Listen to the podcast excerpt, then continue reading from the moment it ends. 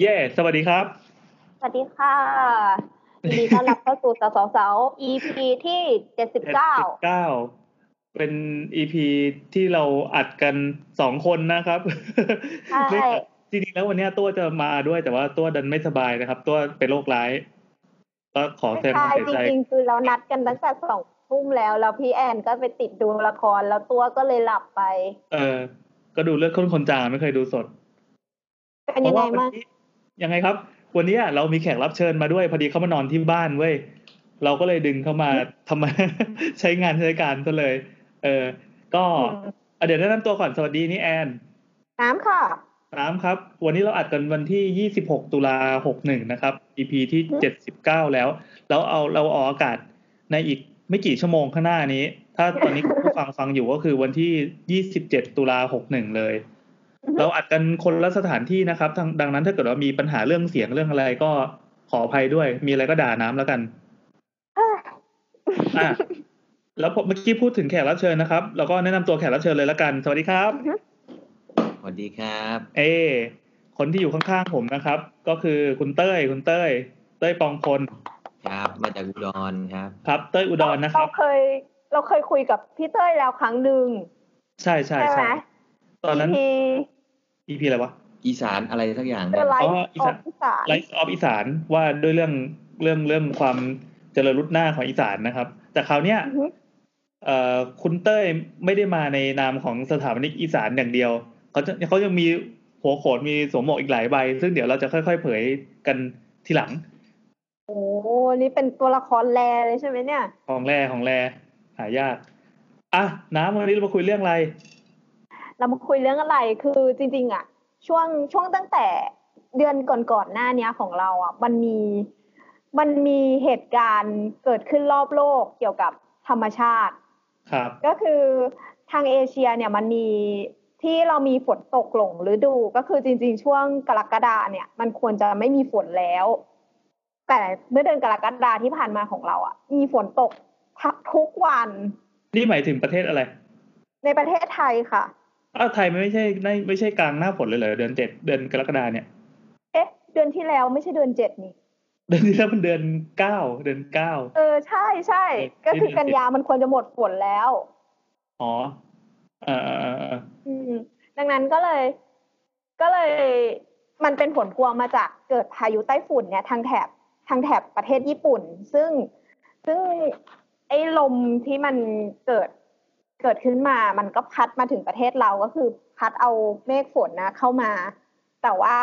ตอนนั้นที่ดูข่าวก็คือทางญี่ปุ่นนะโดนหนักเลย ก็แบบ มังคุดใช่ป่ะ มีฮะ หมายถึงตัวมัง ใช่ คุด ใช่ ป่ะ ใช่ อ่าอ่าอ่า ใช่ คือไล่ตั้งแต่เหนือของอ่ะญี่ปุ่นลงถึงเกาะใต้ญี่ปุ่นเลยอ่ะ ก็คือญี่ปุ่นรับเต็มๆ แล้วก็มันเป็นปกติของช่วงเดือนกันยายนที่มันจะมีอีกซีกโลกหนึ่ง ก็คือฝั่งอเมริกา อ่าฮะ ก็จะเป็นฤดูมรสุมที่เรียกว่าฤดูเฮอริเคนด้วยเหมือนกัน อ๋อตอนอย่างตอนเนี้ย ถ้าตามข่าวในทวิตเตอร์มันจะมีแบบพวกสำนักข่าว CNN หรืออะไรก็ตามที่เขาเขาทวีตเรื่องนี้มาตลอดเวลาว่า ตอนนี้ ใช่ เราจะเห็นเฮอริเคนที่ลูกแม่งใหญ่มากเป็นซูเปอร์เฮอริเคนซูเปอร์อะไร ที่เตรียมตัวเตรียมตัวรับหายนะกันได้เลย หมายถึงตัวนี้ด้วยปะ ใช่ใช่มันมันคือฤดูเฮอริเคนแล้วมันมีอาชีพที่น่าสนใจด้วยเขาเขาไม่แน่ใจเรียกว่าอะไรประมาณแบบเฮอริเคนแคชเชอร์หรืออะไรประมาณเนี้ยก็คือแบบถ้าสมมติว่ามีแจ้งว่าจะเกิดเฮอริเคนที่ไหน ก็คือมันจะมีสภาพอากาศที่เปลี่ยนแปลงอย่างฉับพลันก็คืออากาศดีๆอยู่ก็เกิดความร้อนแล้วก็เกิดการหมุนวนของสภาพอากาศใช่ไหมอืม อ่า เขาก็จะแบบพุ่งขับรถอะเข้าไปในเฮอริเคนเข้าไปใกล้ที่สุดเพื่อไปวัดอุณหภูมิ เพื่อฮะเพื่ออะไร วัดอุณห อะ ภูมิก็คือเฮอริเคนอะลักษณะของมันก็คืออาจจะเกิดเป็นลูกเล็กๆก่อน แล้วมันจะมันจะเกิดจนรวมกันเป็นลูกใหญ่ วิธีกา ห ร มายความว่าเป็น ทำลา พาย ยุหมุน พายุห ใช่ มุน มั ลู น ก เป็นพายุ เล็ก หมุนใช่ อ่า ใช่เคยได้ยิน เอ่อแบบที่เขาบอกว่าซูเปอร์เฮอริเคนแล้วมันมีลูกเล็ก ๆ อยู่ในนั้นอีกสองร้อยลูกปะ ๆอุ๊ยไม่เคยไม่เคย เออมันมันน่ากลัว เคยดูหนังเรื่อง Geostorm ปะ เคยเคยเคยเคย เออนั่นแหละมันคือมั เดี๋ยวนะ มั ขอขอขอขอขอแทรกแป๊บหนึ่งเมื่อกี้คือจะลองเซิร์ช Google ไปด้วยเว้ยคำว่าซูเปอร์เฮอริเคนใช่ไหมแต่ลืมเปลี่ยนภาษาแค่นี้แหละจบ ถ้ามันจะได้เป็นคำว่าอะไร ไม่มีอะไรหรอกอ่ะต่อเลยครับ แล้วทีเนี้ยมันมันก็จะมีผสมหลายอย่าง อย่างสมมติว่าอย่างในหนังเรื่อง Geostorm อะมันมีไฟขึ้นมาด้วยมีไฟฟ้าอะไรเงี้ย ถ้าเราไม่ผิดอะนะอยู่แค่รอบเดียว อ๋ออ๋ออ๋อใช่ใช่ใช่ คือ เอ่อ ถ้าจำไม่ผิดนะ มันเหมือนจะเป็นพายุหมุนอะเสร็จปั๊บ มัน มัน มันไปทะหมุนรอบบ้านที่ไฟไหม้หรืออะไรก็แล้วแต่ แล้วมันจะดูดเปลวไฟ อืม เข้าไป อันนั้นจะกลายเป็นพายุหมุนแห่งไฟเว้ย สวย ใช่ มาก ใช่แม่งเท่ แต่ เออ เรื่องจริงแม่งไม่เท่เว้ยเพราะว่าการทำลายของพวกเฮอริเคนอะเวลาที่ตัวตัวพายุมันผ่านตรงไหนอะคือมันไม่มีอาคารไหนเลยที่ทนทนการหมุนของเฮอริเคนได้อะเออแบบเราเวลาที่เฮอริเคนหมดไปแล้วอะคือแบบมันสลายไปแล้วอะเราเขาขับพอเพื่อดูผลเสีย คือเห็นเป็นเส้นทางเดินของเฮอริเคนเลยว่ามันเป็นยังไง อือฮะ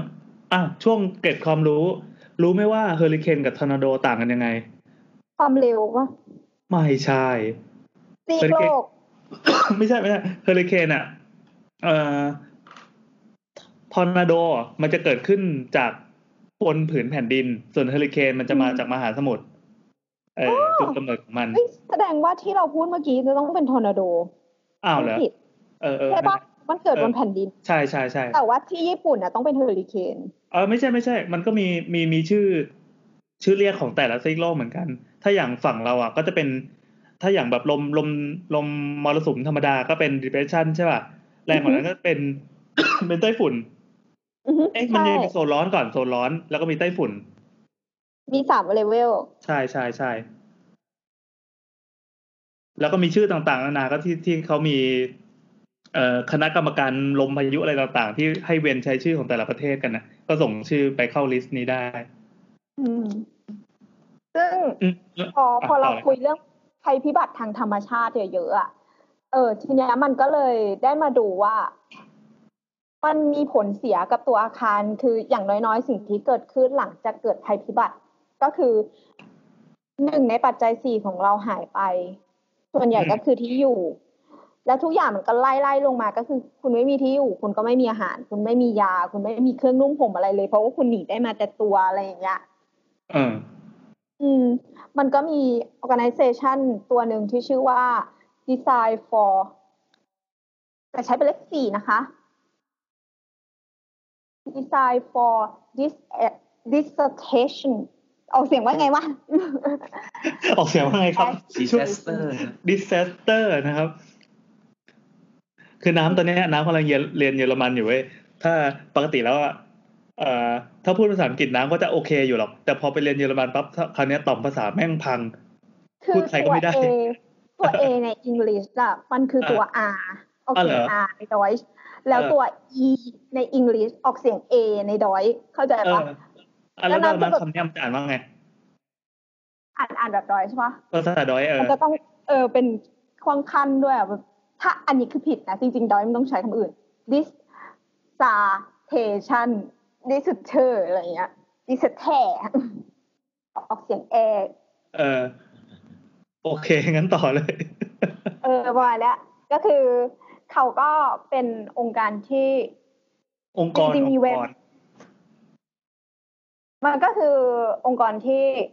เอ่อช่วยเหลือเนี่ยแหละ แต่ว่าไม่ได้จำกัดอยู่แค่เฮอริเคนหรือไต้ฝุ่นหรืออะไร ก็คือรวมภัยพิบัติธรรมชาติทุกอย่าง ทุกอย่างรวมรวมทั้งเอ่อแห้งแล้งเอ่อแผ่นดินไหวภูเขาไฟระเบิด น้ำท่วม อะไรอีก อ่า หิมะสไลด์ แผ่นดินสไลด์ ซึ่งซึ่งถ้าถ้าพูดถึงภัยพิบัติมันมีภัยพิบัติที่มนุษย์สร้างขึ้นด้วยนะ ก็คือภัยพิบัติจากสงคราม อ๋ออ่ะโอเค สงครามเอ่อสงครามกลางเมือง อืม เอ่อหรือว่าการอพยพอะไรพวกเนี้ย ก็ก็ถูกนับนับเป็น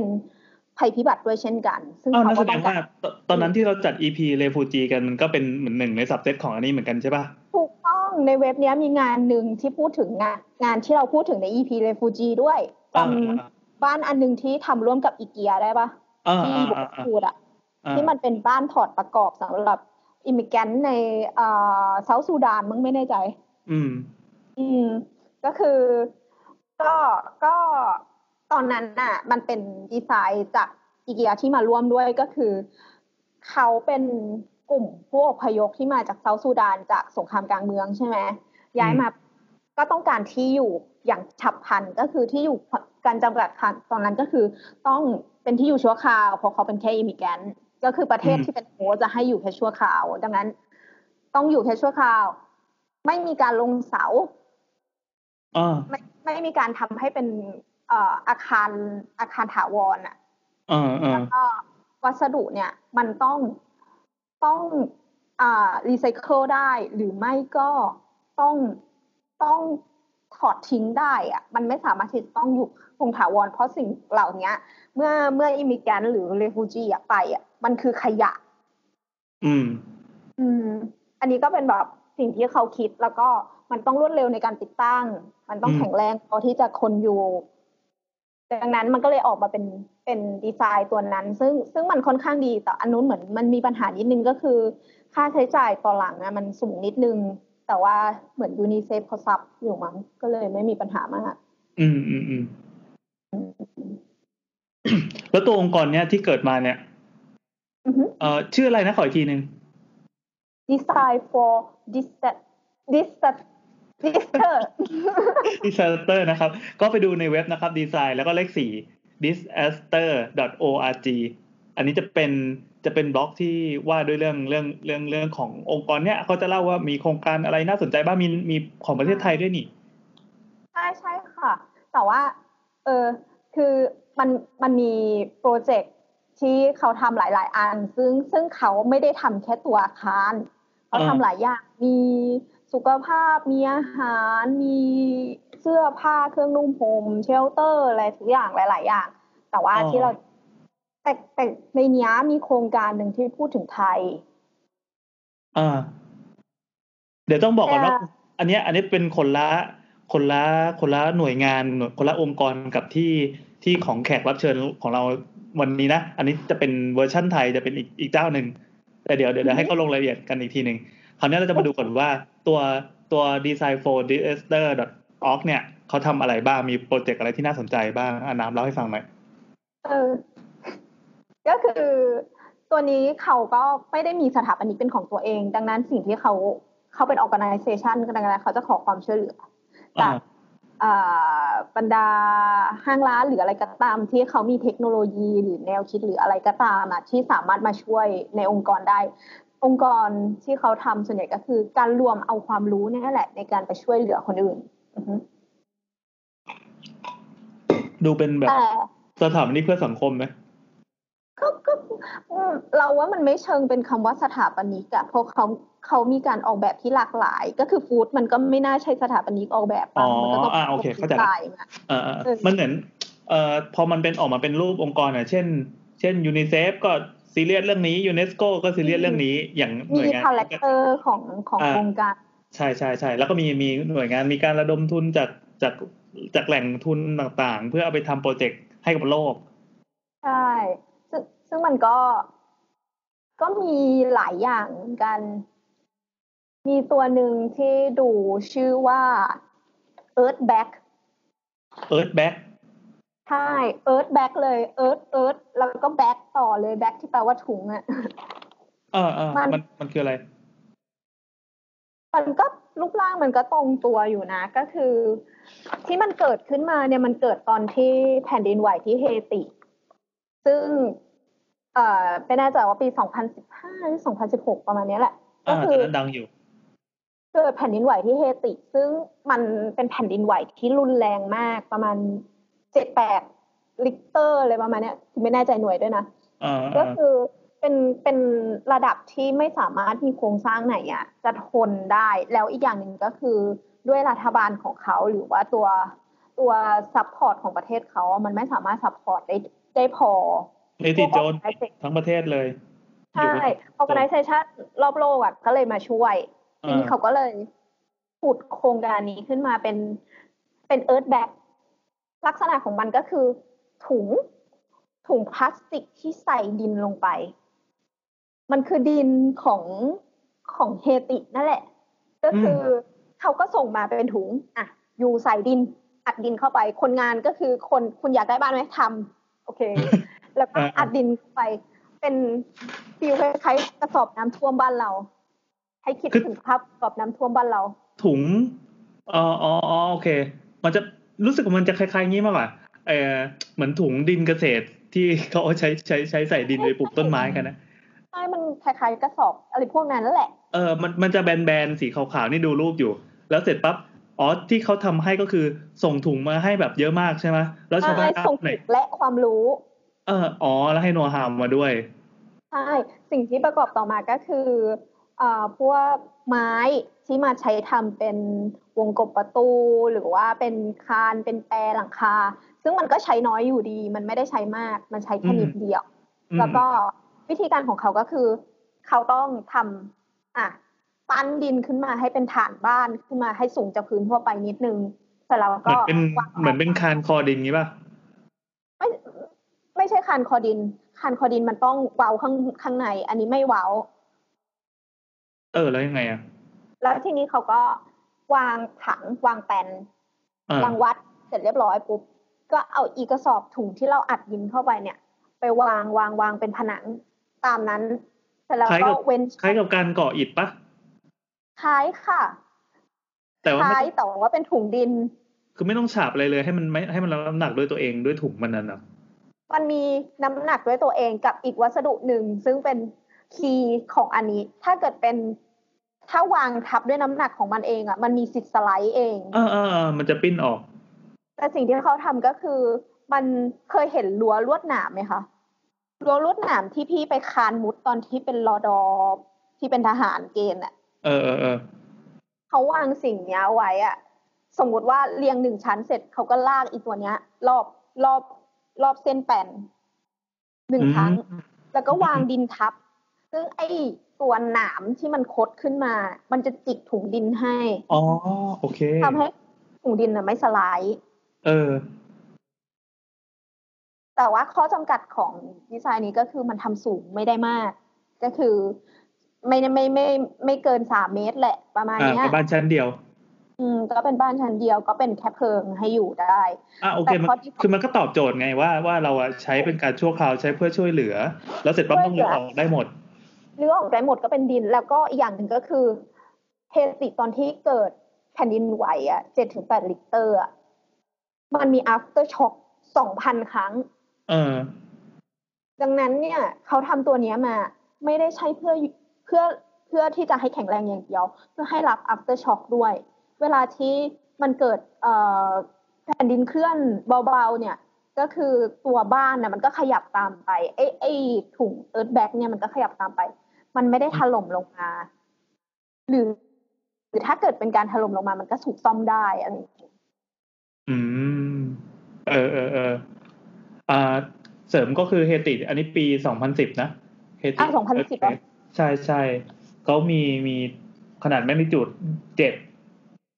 คือจริงๆมันเป็นแผ่นดินไหวที่ตื้นๆอ่ะไม่ได้ไม่ได้ลึกลงไปจากดินมากอะ เป็นแผ่นเปลือกโลกขยับทั้งหมดใช่ไหม ใช่ใช่ใช่จุดศูนย์กลางอยู่บนพื้นดินอ่ะแล้วก็แบบเออชิบหายกันทั้งเมืองทั้งประเทศจริงๆพวกอาคารสำคัญทางการเมืองเนี่ยแบบพินาศหมด คนเคินแบบไม่มีที่อยู่อาศัยกัน โดยเฉพาะเขาเป็นประเทศที่แบบยากจนอยู่แล้วอ่ะเพราะคนที่อยู่นั้นก็เหมือนชาวบ้านไม่ผิวดำอะไรอย่างนี้นะ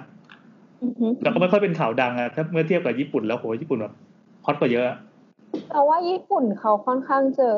ภัยพิบัติบ่อย เขาเลยมีมาตรการมาตรการที่เยอะอ่ะ อ่าอ่าอ่าอ่ามีส่วน อืม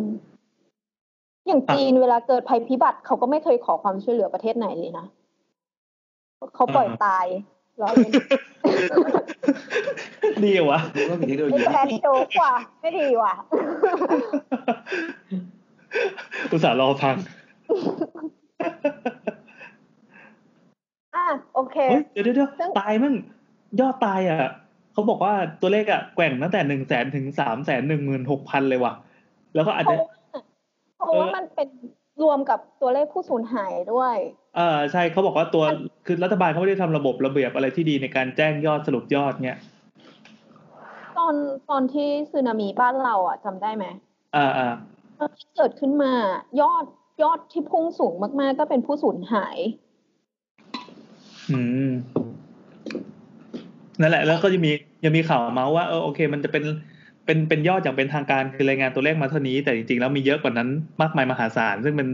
ตัวเลขของแรงงานหรืออะไรก็ตามที่ไม่สามารถ อืม เปิดเผยได้เลย ซึ่งมันไม่ได้ขึ้นทะเบียนอะไรอย่างเงี้ย อ่า ใช่ใช่บางทีแบบศพมาก็จริงแต่ว่าเราก็ไม่รู้ว่าศพนี้เป็นใคร เพราะว่าไม่เคยมีทะเบียนอยู่ก่อน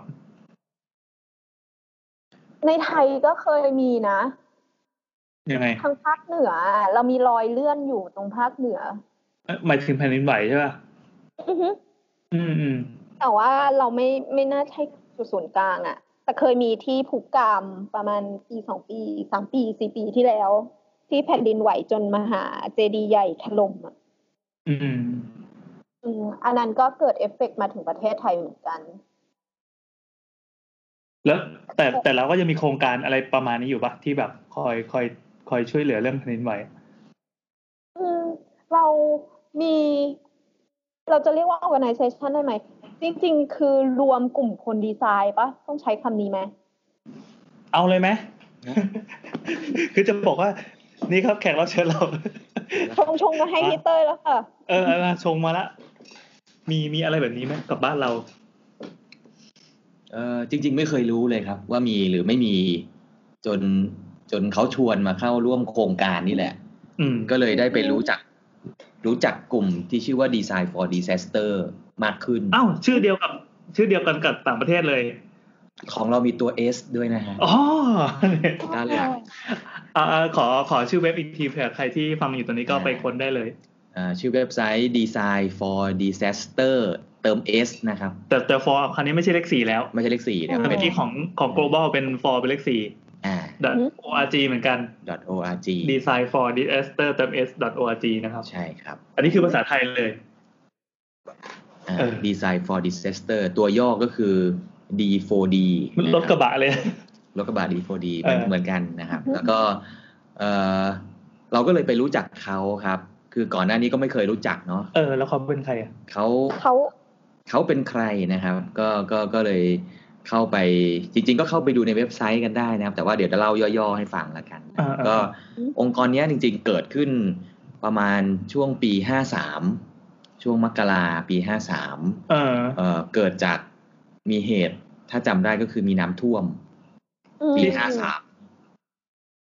เออ น้ำท่วมใหญ่ไง น้ำท่วม เอ้ย ใช่ อันนั้นถ้าถ้าน้ำท่วมใหญ่จริง ๆ มันจะเป็นปีห้าสี่ช่วงกลางกลางๆปีปลายปลายปี อันนี้มันเป็นแบบรอบซ้อมปะ อ่า เป็นรอบรอบที่เริ่มเริ่มเห็นน้ำแบบ เอ ม อ วล ใช่ ม ใช่ วล ใช่ น้ำ ใช่ เยอะๆกันอะไร อ่า เงี้ยครับเสร็จแล้วเขาก็เริ่มตระหนักกันว่า เฮ้ยมันเริ่มมีภัยพิบัติเข้ามาแล้วนะ ใกล้ตัวเราแล้วนะ อ่า ในฐานะที่เป็นดีไซเนอร์เนี่ย เราควรจะทำยังไงกันดีอ่าก็คือกลุ่มเนี้ยจริงๆ เกิดจากกลุ่มดีไซเนอร์ครับ เป็นกลุ่มดีไซเนอร์ที่รวมตัวกันครับว่าเอ่อในฐานะดีไซเนอร์เนี่ยเราจะช่วยเรื่องนี้กันยังไงดีอ่าฮะก็ ดี ลย ไซเนอร์นี่ใครบ้าง อ่าดีไซเนอร์ก็จะมีเอ่อเท่าเท่าอันนี้ผมไม่ไม่ไม่ไม่ไม่ทราบทั้งหมดเป็นมีใครบ้างนะครับ เอา แต่ว่า งั้นเอาอย่างนี้เป็นเป็นเป็นทำทำเอ่อดีไซเนอร์เนี่ยมันไม่ใช่เป็นแค่สถาปนิกอย่างเดียวใช่ไหม อืม มันมีวิชาชีพ อ๋อ อื่นไหม เอ่อที่ที่ที่เรียกว่าดีไซเนอร์เพราะว่าไม่ใช่แค่ไม่ใช่แค่อาร์กิเต็ก อ่าอ่ามีอะไร อ่า ฮะ ก็จะมีหลากหลากหลายเลยครับ มี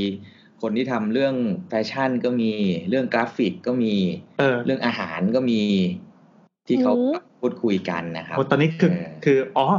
กราฟิกจะมีส่วนช่วยเกี่ยวกับภัยพิบัติได้ยังไง แบบในหัวมีคำถามเต็ม เอ เลย อ เ ซึ่งตอนนั้นก็ก็ก็ยังไม่ได้ยังไม่ได้ตกผลึกเป็นรูปธรรมกันว่า จะมาทำอะไรกันตอนนั้น เพียงแต่ว่ารวมตัว จับ กัน มือ เฉย ออ ๆว่า จับมือกันหน่อย เอ้ยมันเริ่มมีภัยมาใกล้ตัวเราแล้วนะ เออ เออแล้วเราก็แล้วแล้วเขาก็ก็ก็รวมตัวกันทำอะไรบางอย่างครับเอ่อโดยที่ ทำทำอะไร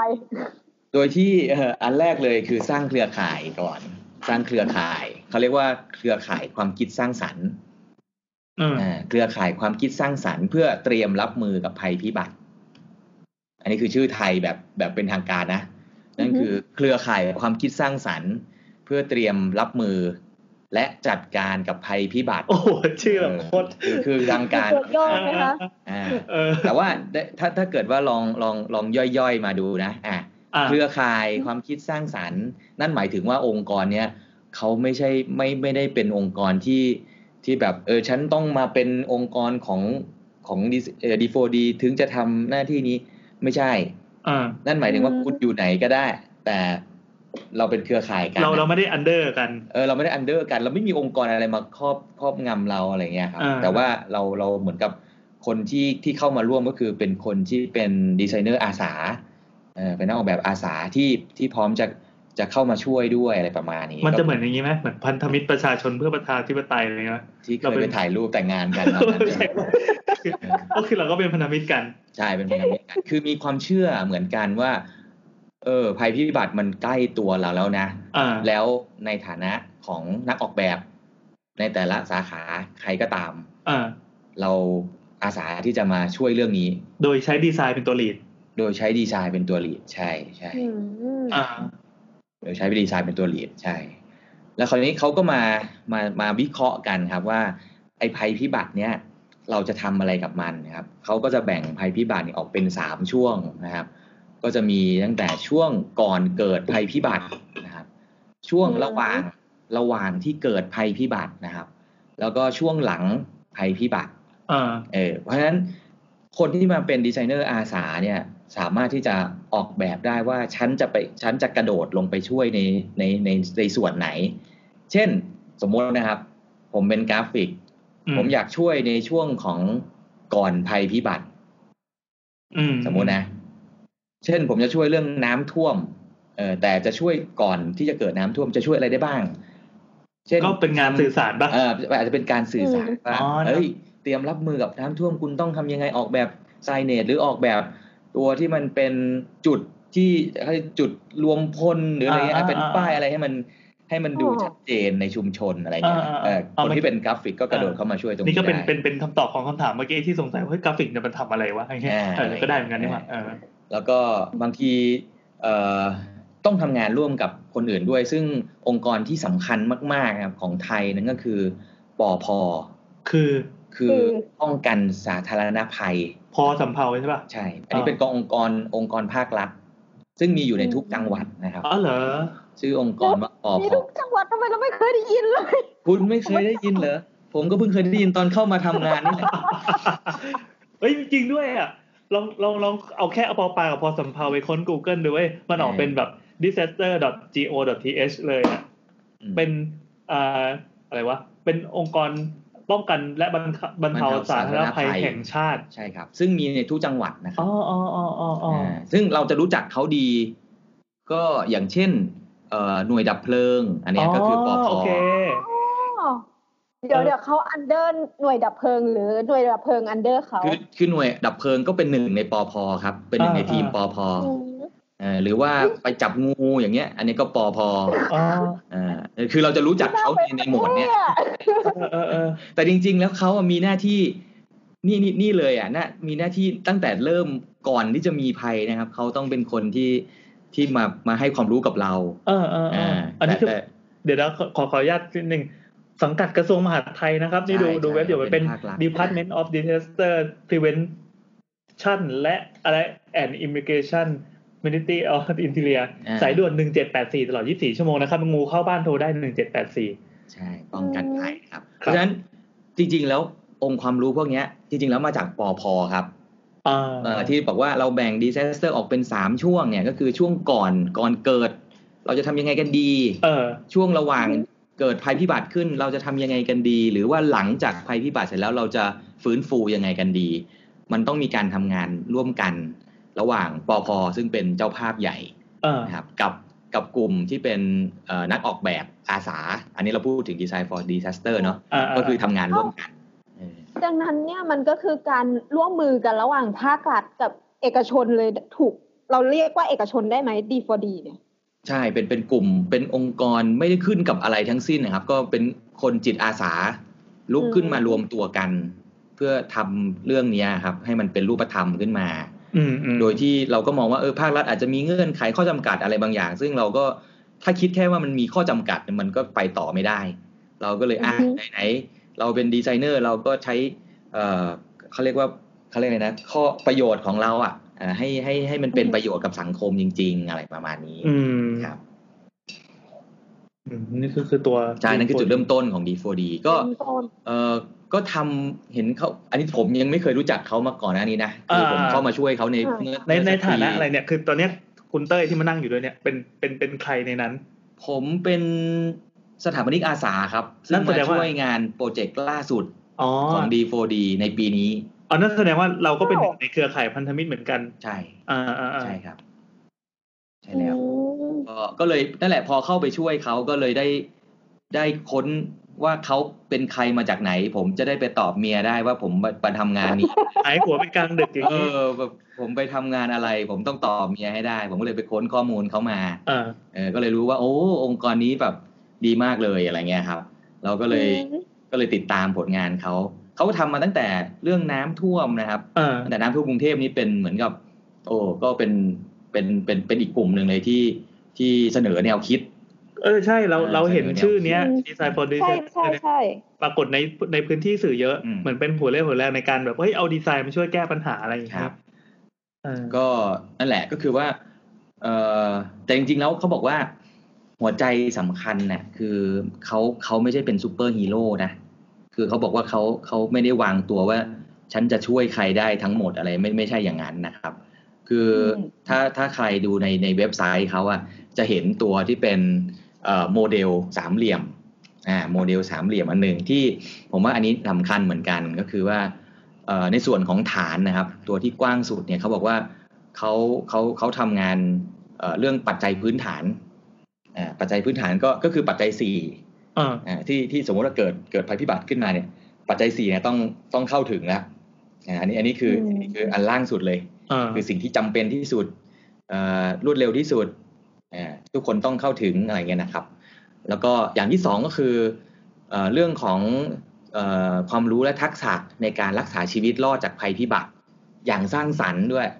เอ่อเขาบอกว่าขยับขึ้นมา เออมันต่างกันยังไงอย่างสร้างสรรค์กับอย่างไม่สร้างสรรค์เนี่ย คือคือ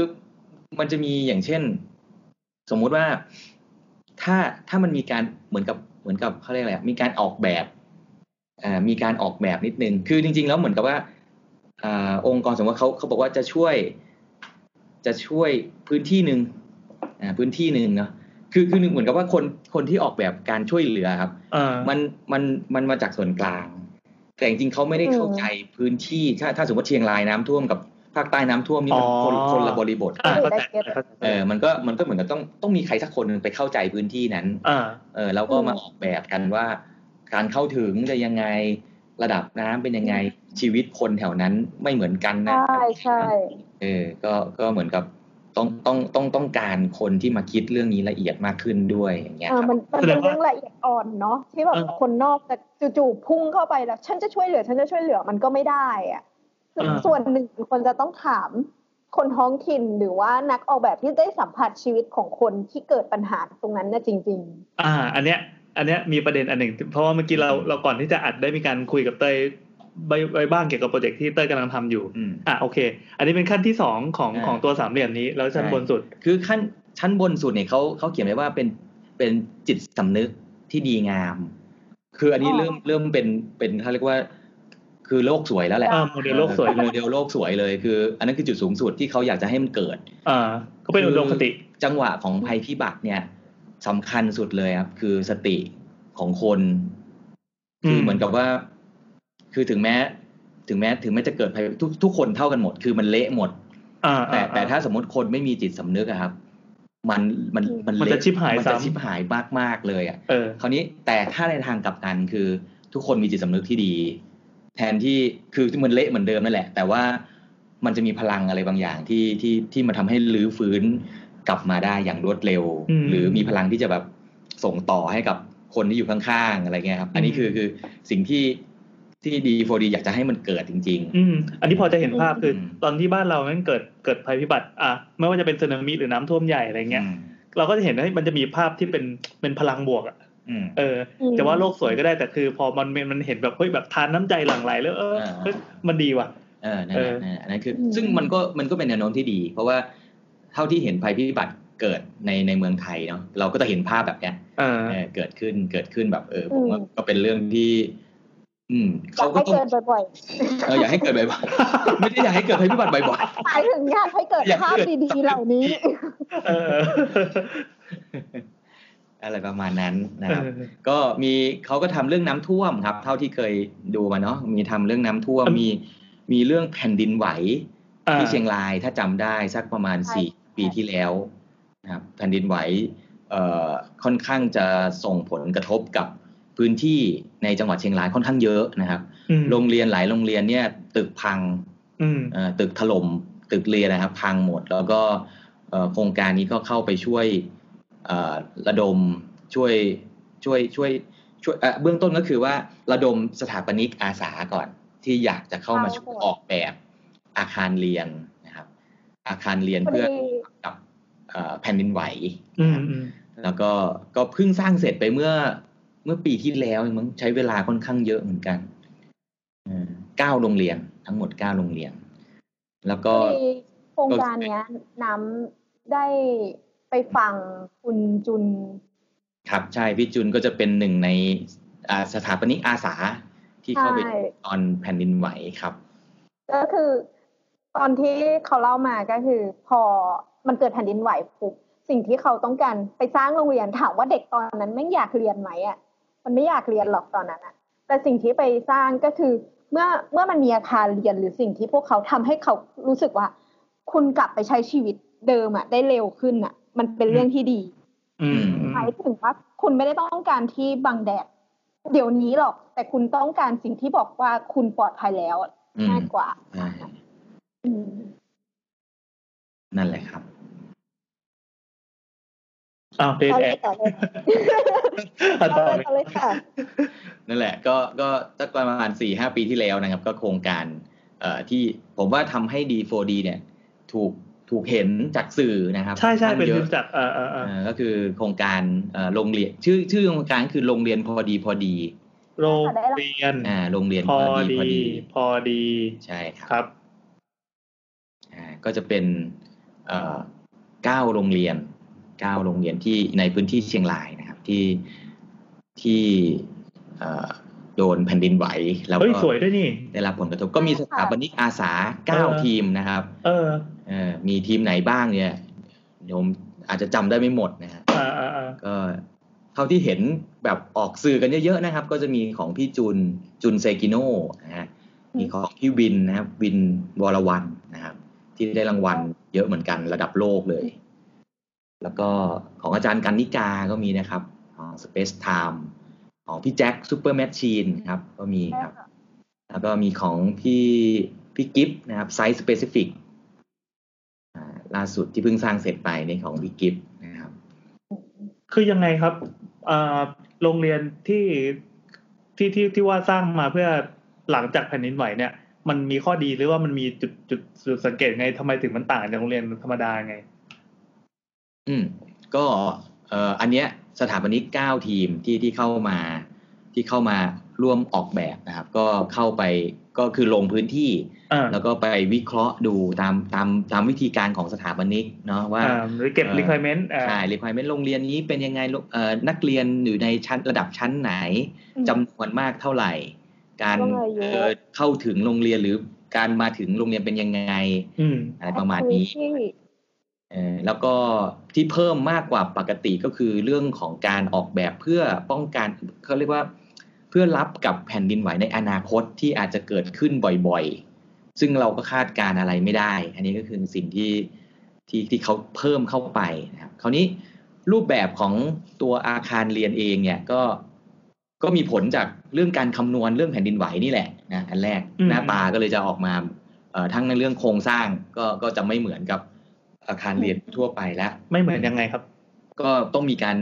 เอ่ออย่างเช่นในในเชิงโครงสร้างเนาะก็คือเอ่อเรื่องการรับรับแรงแผ่นดินไหวอะจะต้องมีการเพิ่มเพิ่มโครงสร้างอะไรบางอย่างที่ที่รับแรงแผ่นดินไหวได้มากขึ้น อืม แล้วก็หรือหรือบางหรือบางบางที่บางโรงเรียนนะครับ ไม่เอาแนวคิดนี้เลย คือไม่ไม่ไม่ต่อต้าน แต่สมมุติว่าถ้าแผ่นดินไหวมาเนี่ยคือมันพังโดยที่ไม่เสียหาย อยากพังก็พังไป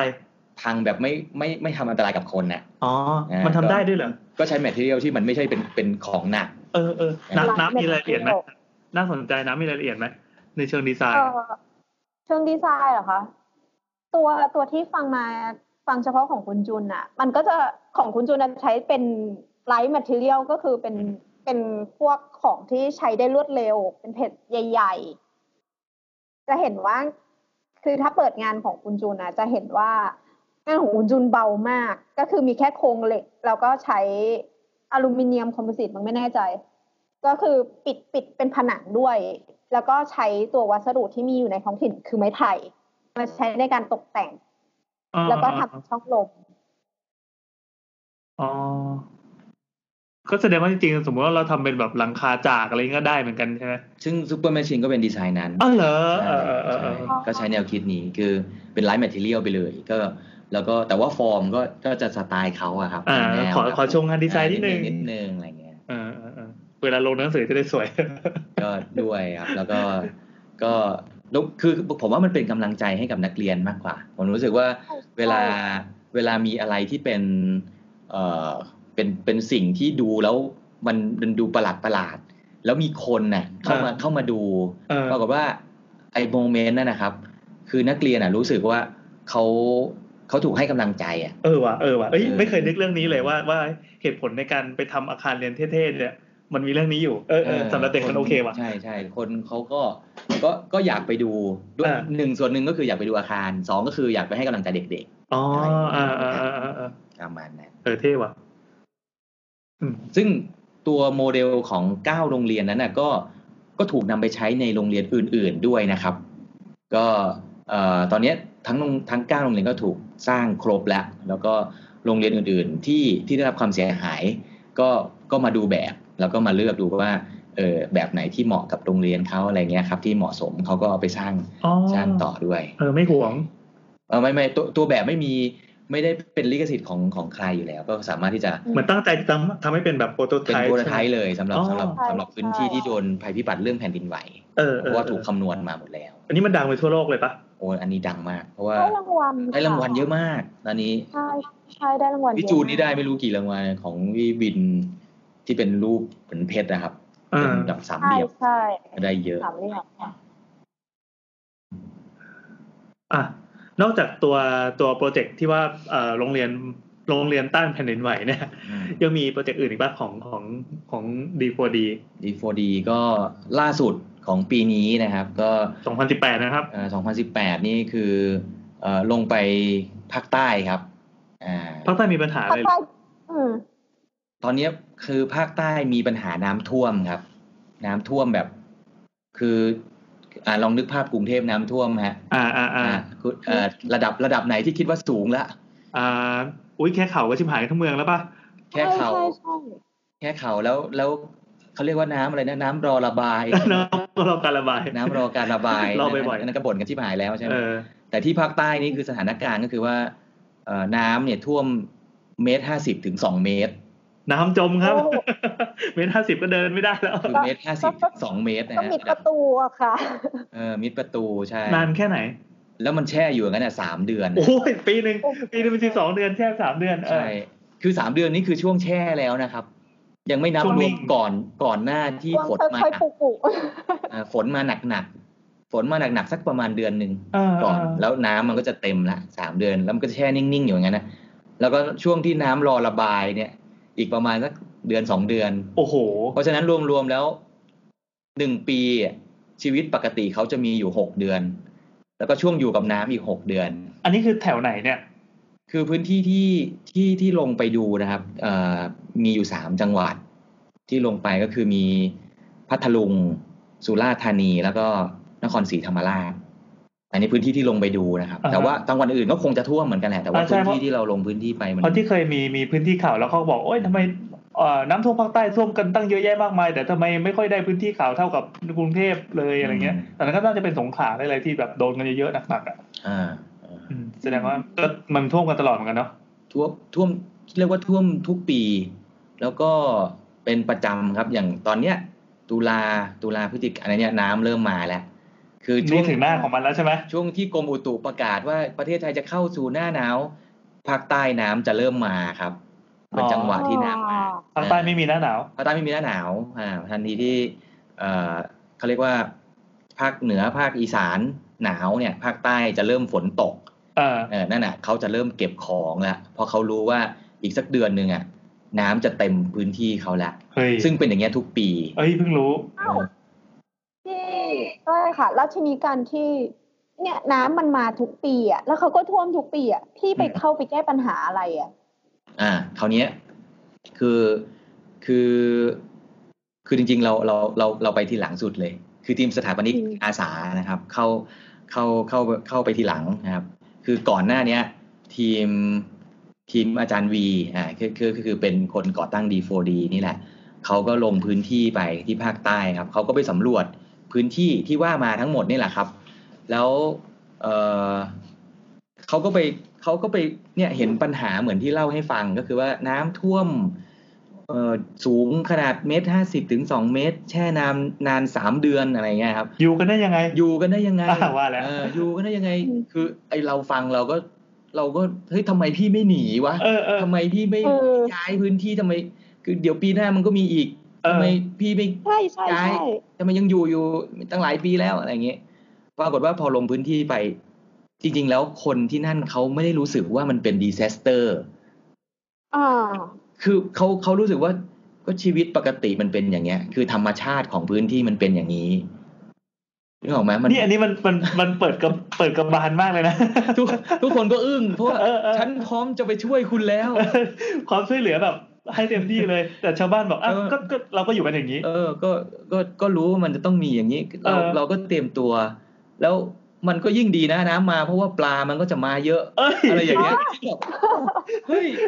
เราก็ ยุบหน่วยยุบหน่วย เราก็ เออ อ้าว เป็นซะงั้น อะไรอย่างเงี้ยก็ ก็ฟังดูคือ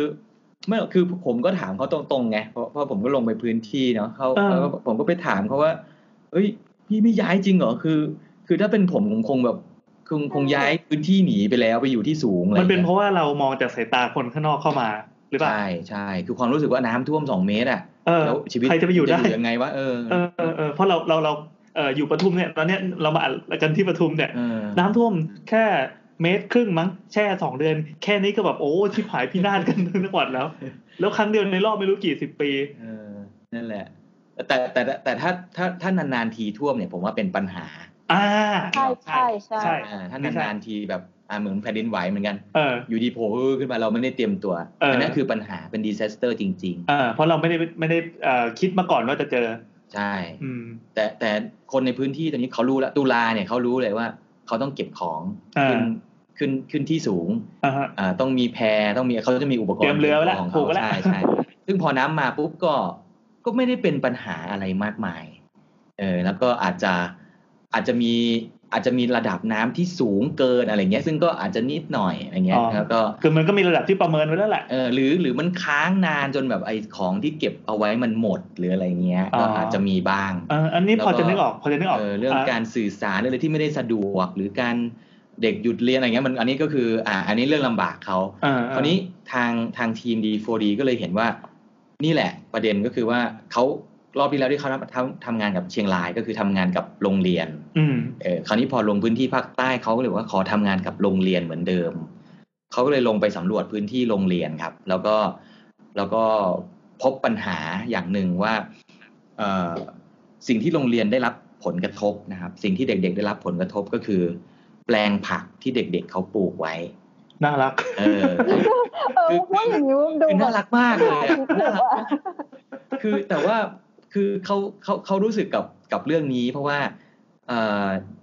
มันเป็นชีวิตเขาจริงๆนะคือเด็กๆเขาปลูกผักกิน เออ ในโรงเรียนก็คือว่า อ่า เหมือนกับเป็นเออเป็นโครงการของเขาแหละ เป็นอาหารกลางวัน มีทุก ด้วย เรียน อะไ โรงเรียนแหละ ใช่ใช่ อ่า แล้วแล้วเหมือนกับว่าพอพอผักมันกำลังจะงอกมา แล้วมันกำลังจะได้กินอยู่แล้วเนี่ย น้ำมา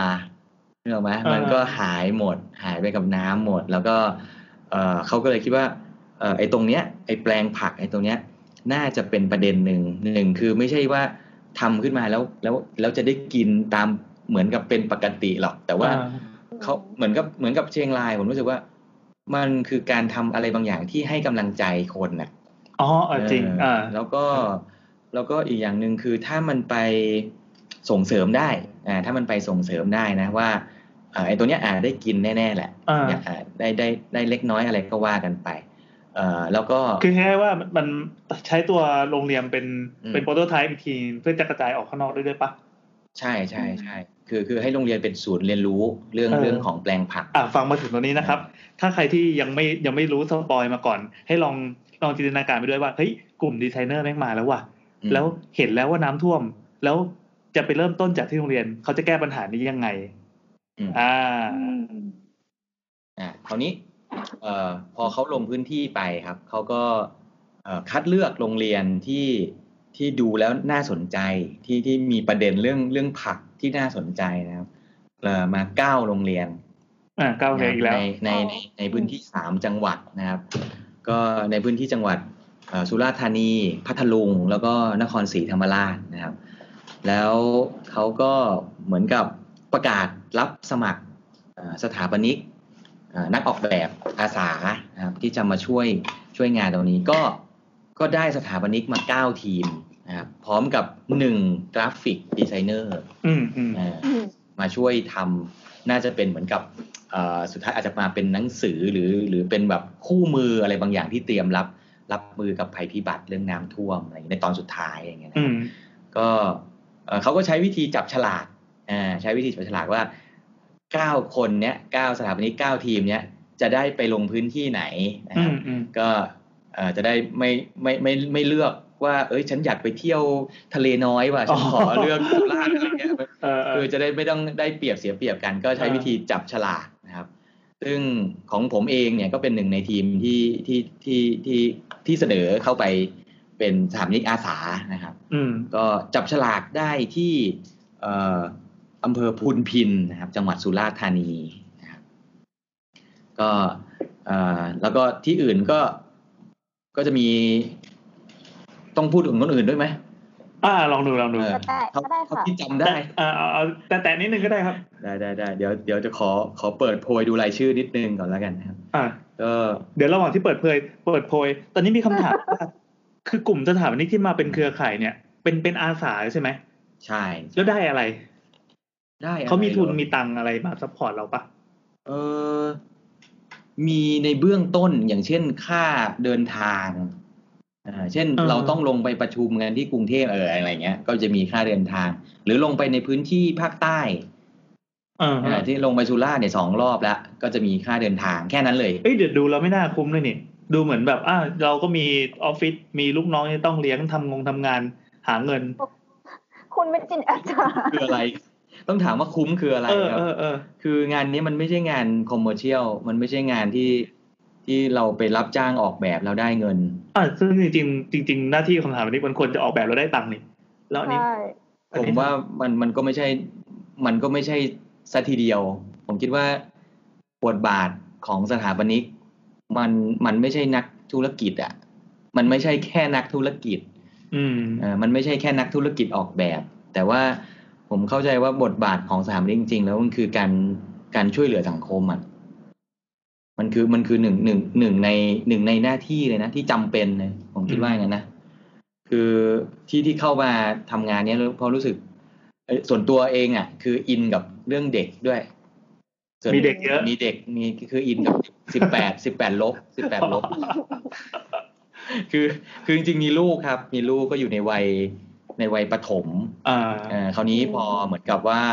ได้รับบรีฟมาจากมาจากทีม D4D ว่าเรากำลังจะไปทำอะไรบางอย่างให้กับโรงเรียนประถม อืม เราก็เลยนึกถึงลูกเราว่า เออเฮ้ยเรากำลังจะไปช่วยเด็ก ที่มันเหมือนเพื่อนในวัยลูกเราอ่ะ อืมอืม ก็เลยรู้สึกอิน แล้วก็เลยแบบ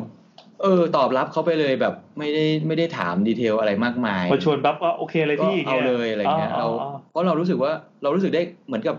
เขาให้เกียรติเรามากนะ ที่ที่เขามาชวนเรา อืม แสดงเขาเห็นอะไรจากตัวเรา คือคือถ้าถ้าถ้าจะบอกชื่อสถาปนิกคนอื่นเนี่ย คือจะทุกคนน่าจะรู้จักกันหมดนะครับ คือจะมีออฟฟิศผมนี่แหละที่แบบไม่มีใครรู้จักเลย อ๋อเหรอ นี่ ะไงี้ย คืออินดี้สุดแล้ว คือก็รู้สึกว่าได้รับเกียรตินั้นก็เลยแบบ อ่ารี รีบรีบตอบรับเลยครับ กลัวเขาไม่เอา ก็อ่าอย่างเช่น เดี๋ยวจะเดี๋ยวจะ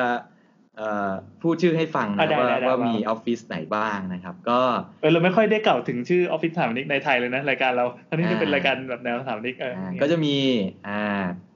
อ่าพี่แนทครับวัสสุแห่ง อ่า วัสแลบอ่ารู้จักไหมวัสแลบ อ่าฮะ จับจับ รอรอรอรอโฆษณารอรอครับ นี่ทำคนที่ทำออกแบบเอ่อบิ๊กวิงที่เรียบทางด่วน อ่า อ่าในอาร์สปีดวัสแลบก็ก็เป็นหนึ่งในสถาปนิกอาสาที่เข้ามาช่วยนะครับ แล้วก็มีของพี่ขยายพี่สุริยะนะครับออฟฟิศชื่อว่าวอลลาเซียอ่าก็เป็นเป็นเออออฟฟิศที่ทำงานเอ่อแนวแนวแต่จริงจริงๆทำแลนด์สเคป ทำงานแลนด์สเคปแล้วก็มีเอ่อที่เป็นที่รู้จักก็คือออกแบบตัววัดตัวกุฏินะครับกุฏิที่ที่เอ่อวัดเขาพุทธโคดมที่ชนบุรีนะครับแล้วก็มีพี่ออสนะครับภากรครับแห่ง M Space อ่า M Space อืม ที่ออกแบบล่าสุดก็คือโครงการดาดฟ้าอ่าถ้าเคยได้ยิน คุณคุณไหม ใช่ใช่ตรงรังสิต อัดฟ้านะครับแล้วก็มีพี่พี่ตุ๋ยครับอาของสำนักงานสถาปนิกแผลงฤทธิ์นะครับมาจากเชียงใหม่นะ อืม แผลงฤทธิ์ก็มาด้วยนะครับ แล้วก็มีพี่ทัศน์นะครับแห่งทำอาร์กิเทคนะครับจากภูเก็ต เฮ้ยชื่อเก๋ๆนั่นเลย เปิดเปิดรวมดาวเลยอ่ะพี่เชื่อไหม อ่ะ แล้วก็มีเอ่อพี่ปุยฝ้ายนะครับแห่ง Creative Crew นะครับ อ่า อ่าซึ่งก่อนหน้านี้แกชื่อออฟฟิศว่าสมดุล อืมฮึ เอ่อตอนนี้แกเปลี่ยนชื่อเป็น Creative เฮ้ย Crew สไตล์การตั้งชื่อออฟฟิศสถานีนี่มันจะมีโทนอยู่ยังไงก็ไม่รู้ว่าเออเออเออ แล้วก็มีพี่แมทนะฮะปรัชญาสุกแก้วจากนูเซนนะครับก็มาจากภูเก็ตเหมือนกันนะครับ อืม แล้วก็มีพี่เล็ก พี่เล็กสุรชัยนะครับเอ่ออ ม แห่งออฟฟิศเอทีอันนี้ก็ค่อนข้างดังมากนะครับ ก็ แล้วก็มีเอ่อพี่เต้ยนะครับ แห่ง Head Design Studio จากจังหวัดอุดรธานี โคตรฉีก คือคือคือถ้า เขาใส่เอฟเฟกต์ตบมือตรง ถ้า นี้ ใส่ ได้ไหมเอฟเฟกต์ก็ อ่ะ คือมันก็จะมีคำว่าไผวะ ชื่อเฮดนี่โคตรฉีกเลย เออ คือผมเลยรีบตอบรับเขาไงนึกออกไหม เดี คือถ้าหลุดจากนี้แล้วเขาแบบคือมันจะมีโอกาสไหนวะ ที่จะได้ร่วมงานกับสถาปนิกดังๆระดับ เออ ประเทศขนาดนี้เนี่ย น้ำรู้จักหมดเลยป้าเมื่อกี้ ไม่ไม่เชิงรู้จักหมดค่ะ รู้จักบางบางที่อย่าง เออ เอพีก็รู้จักอยู่ อืม อืมนั่นแหละประมาณ แล้ นั้ วน เฮดอะเฮดอะ อ๋อรู้จัก เอ๊ะ มัน รู้จักค่ะ รู้จักรู้จักพี่เต้ยค่ะ หนูเป็นแฟนขับพี่เต้ย ออกแบบบ้านคุณปรัชญาครับ อ๋อเหรอ ก็สีเหลืองอ่ะ เออสีเหลืองอะหอยทากไต่เต็มผนังแล้วนะเนี่ย นั่นแหละนั่นแหละ ประเด็นก็คือ เออเออ นั่นแหละก็คือหนึ่งคือเราเราเรารู้สึกว่าได้รับเกียรติจ ครับ ริง ๆ เพราะว่าเราเราเล็กมาก อืม เราเล็กมาก แล้วก็แล้วแล้วคือผมก็ไม่รู้เหตุผลเขาเลือกจากอะไรอะนะแต่ว่าพอเขาโทรมาก็เลยรีบรีบตอบรับเลย แล้วก็โดยส่วนตัวแล้วจริง ๆทำไม่ไม่ได้ทำอาชีพสถาปนิกอย่างเดียว โดยส่วนตัวแล้วทำทำทำองค์กร ที่เรียกว่าเป็นคล้ายๆ การกุศลด้วยครับ ที่อุดร อืม ชื่อกลุ่มมาดีอีสาน อ่า อันนี้ ก็ทำทำ ที่ อ่า ที่ น่าจะ EP เคยคุยกัน อ่า น่า EP จะเค Live ย of คุยกัน Design แล้วก็เลยก็เลยเหมือนกับว่า มันก็มีความเอ่อเกี่ยวเนื่องกันนิดนึงว่าเอ่อไปทำงานเพื่อสังคม อะไรที่เป็นแนวเฮโรเนี่ยมาเรียกได้ เอ่อแนวแนวแนวไม่ได้ตังค์อะไรเงี้ยครับ เออนี่อย่าลืมนะว่า เรามีคำถามที่ที่ฝากท่านผู้ฟังที่ที่ฟังมาถึงตรงเนี้ย มีค้างอยู่ว่าเฮ้ยกลุ่มดีไซเนอร์เขาจะแก้ปัญหาน้ำท่วมกันยังไงวะ อืม เออเออเออโอเค นั่นแหละครับ ก็เลยก็เลยตอบรับเข้าไป แล้วก็แล้วก็จับฉลากได้ที่พื้นที่โรงเรียนจังหวัดสุราษฎร์ธานี อืม ก็ก็เริ่มงานตอนเมื่อเดือนกรกฎาถ้าจำไม่ผิดนะเริ่มเอ่อ โอ้ เริ่ม กระดาษที่ผ่านมา ก็ลง เร็วๆนี้เลยนะคะ อืม ครับ แล้วก็ แล้วเป็นไงคะพื้นที่ อ่าคราวนี้ อันนี้เล่าดีเทลของของที่เราของของตัวเองนะ เอาเลยเอาเลยเล่าเรื่องตัวเอง ก็ เอา คือ เลยค่ะ พอลงไปพื้นที่นะครับเอ่อชื่อโรงเรียนบ้านไซงามนะครับ ที่ที่อำเภอพุนพิน จังหวัดสุราษฎร์ธานีนะครับ ก็พอลงไปปุ๊บคนแรกที่เจอเลยก็คือเอ่อผู้ใหญ่บ้านนะครับ ผู้ใหญ่บ้าน อืม เขาเขาเรียกว่าผู้ใหญ่แหนบนะ ผู้ใหญ่แนบ ผู้ใหญ่แหนบเพราะว่าแกได้รางวัลเป็นแหนบทองค ฮะ ำอ่าเป็นผู้ใหญ่บ้านแบบเขาเรียกว่าคือเป็นผู้ใหญ่บ้านแบบเชิงเขาเรียกอะไรอะสายครีเอทีฟอะ เดี๋ยวแนบทองคำนี่มันต้องประกวดแล้วไมค์ทองคำยังยังประกวดร้องเพลง เออถ้า ถอนขนจักรแลอย่างเงี้ยเหรอ เป็นตำแหน่งอะไรบางอย่าง เหรอ ที่ที่ได้ได้แหนบมาเป็นแหนบทองคำ แหนบนี่ เขาก็เล คื ย อ แล้ว แนบ แล้วหน่วยงานไหนให้ ไม่ใช่แหนบ ะ ถอนขนมั่ง เป็นคงเป็นแหนบที่เป็นเป็นตราอะไรบางอย่างที่ที่แบบว่าได้รางวัล ถ้าเจอ มา ถ้าเจอแกเขาวหน้าฝากถามให้หน่อยดิ เออเป็นเขาก็เลยเรียกว่าผู้ใหญ่แห แห น น บ บอะไรอ่ะ ในหัวไม่คิดแหนบอย่างอื่นเลยนอกจากแหนบแหนบถอนขนคิ้วอ่ะ ก็เลยก็เลยไปเจอผู้ใหญ่บ้านคนนี้ครับ ผู้ใหญ่บ้านเนี่ยเขา เขาเขาทำเอ่อเอ่อเดี๋ยวเออชื่อชื่อผู้ใหญ่สังเวียนนะครับ โทษทีต้องพูดชื่อจริงนิดหนึ่งนะ อ่าผู้ใหญ่สังเวียน ผู้ใหญ่ ครั สั บ งเวียนนะครับ ผู้ใหญ่สังเวียนถ้อยทัศน์นะครับ ผู้ใหญ่สังเวียนเนี่ยเอออย่างที่บอกก็คือว่าพอลงพื้นที่ไป เราได้คุยกับกับชุมชน ซึ่งซึ่งจริงๆก็คือผู้ใหญ่ก็คือเป็นตัวแทนของชุมชนเนาะ อืม เออเขาก็เล่าให้ฟังเรื่องเกี่ยวกับความคิดที่ว่า เอ้ยมันไม่ใช่ดีเซสเตอร์หรอกเราเราใช้ชีวิตเราผูกพันธรรมชาติของมันเป็นอย่างนี้ เราก็เตรียมรับมืออะไรเงี้ย อืม อันนี้คือสิ่งที่ อืม ที่เราได้ได้ฟังจากผู้ใหญ่ ซึ่งผู้ใหญ่ผู้ใหญ่สังเวียนเนี่ยเอ่อแกเป็นคนเป็นจุดเริ่มต้นเลยนะครับ ที่ทำให้ผมใช้แนวความคิดของแกมาต่อยอดนะครับ แนวความคิดของแกก็คือทำทำแปลงผักลอยน้ำนี่แหละเอ่อโดยใช้ แปลงผักลอยน้ำนะครับ ใช่ โดยใช้วัสวัสดุที่เป็นรีไซเคิลครับ ก็แกใช้ลังโฟมอ่าลังลังเหมือนลังน้ำแข็งนี่แหละ รัง อ่า อัดปลายอย่างเงี้ยว่า ร้านเออร้านอะไรพวกพวกร้านอาหารทะเลอะไรแบบเนี้ยครั อ่าอ่าอ่า ที่มันเหลือใช้อะไรอย่างเงี้ยเนาะตามร้านอาหารตามตลาด ก็แกก็ทดลองมาปลูกปลูกผักข้างในลังโฟมนั้น หมายถึงว่ารังมาหงายใส่ดิน แล้วก็ผัก เอา ไป ลั ใส่ งก็เอาดินมาใส่ลังเนาะ อ่าฮะ แล้วก็ปลูกในนั้นเลย แล้วอ่าวก็างบนพื้นนี่แหละ อ่าฮะ แล้วพอน้ำมามันก็ลอยคอนเซปต์มีแค่นั้นเลย จบ ง่ายมาก ใช่ แล้วมันทำได้จริงไหม ก็ได้จริงบ้างไม่จริงบ้าง ก็คือทดแกทดลองมาหลายปี อ๋ออ่า เออคือคือ อืม ปีอย่างปีเนี้ยที่เราลงไปพื้นที่แกแกก็เล่าให้ฟังว่า เวอร์ชั่นที่หนึ่งแกก็พาไปดู เฮ้ยเจ๋งมาก เฮ้ยจะมีความเป็น เฮ้ย ครีเอทีฟและ ยังอยู่ ดีไซเนอร์อยู่ในตัวนะ ใช่ใช่ ใช่ นี่คือ แกมี ดีไซอร์ ความเป็น ล ดี ย ไซเนอร์อยู่ในตัวแกก็ เออ แบบพาไปดูเวอร์ชั่นที่หนึ่งมันมันเวิร์กยังไงมันไม่เวิร์กยังไงอธิบายหมดเลย นี่คือเวอร์ชันที่หนึ่ง เออ เนี่ย ใช่เวอร์ชันที่สองอย่างงี้แล้วก็เออเออแต่ว่าทุกเวอร์ชันเนี่ยใช้คอนเซปต์เดียวกันก็คือการใช้เอ่อวัสดุแบบ reuse อ่า อ่าก็คือโฟมอ่าเริ่มต้นก็คือว่าเอาโฟมจากจากที่เป็นลังโฟมนี่แหละลัง แช่ปลา ขย แช่ แช่ปลา แช่ปลา เนี่ยแหละมาทำซึ่งมันไม่เวิร์กเพราะว่ามันบางบางเกิน อืม อ่าถูกต้อง น้ำหนักดินมัน ดิน หนัก เรา เออเมื่อกี้ ใช่ เมื่อกี้ มันก็ เลยสงสัย จม ว่า โดยปกติเอาโฟมกับดิน พอโดนน้ำมันก็จมอยู่ดีแล้วอาจจะ ามัน เอียงหรือว่า จ ล้มหรืออะไรอย่าง ใช่ งี้ ใช่คราวนี้แกก็ไปตามหาว่าอะไรที่มันจะทำให้ดินมันลอย เอ เอ อ อแกก็ปรากฏว่าก็โอ้ไลใช้ใช้หลายอย่างมาก ไปเอาตั้งแต่ เอออะไรอ่ะเออเออตัวผนังที่เป็นแซนด์วิชแพนเนลของพวกห้องเย็นน่ะนึกอ มั อน กไห มันจะเป็นโฟมปะ ข้างในมันเป็นโฟม อ๋อ นะข้างในมันเป็นโฟม แล้วก็จริงๆแล้วมันประกบด้วยแผ่นเมทัลชีต โอ้โห สองข้าง แล้วมันมันจะใช่วัสดุที่หาง่ายๆอะมันเนี่ย ซึ่งอันนี้มันเป็นของเหลือจากพื้นที่ภาคใต้เขาเขาทำเกี่ยวกับปลาห้องแช่แข็งอะไรพวกเนี้ย โเค แล้วพอมันหมดอายุปุ๊บมัน อืม มันก็ต้องทิ้ง อืม เออแกก็ไปรับซื้อมาราคา อ๋อ แบบถูก เออเออเออ ๆ แล้วก็มาลองโยนลงน้ำดู ลอย ซึ่งก็ลอย แล้ว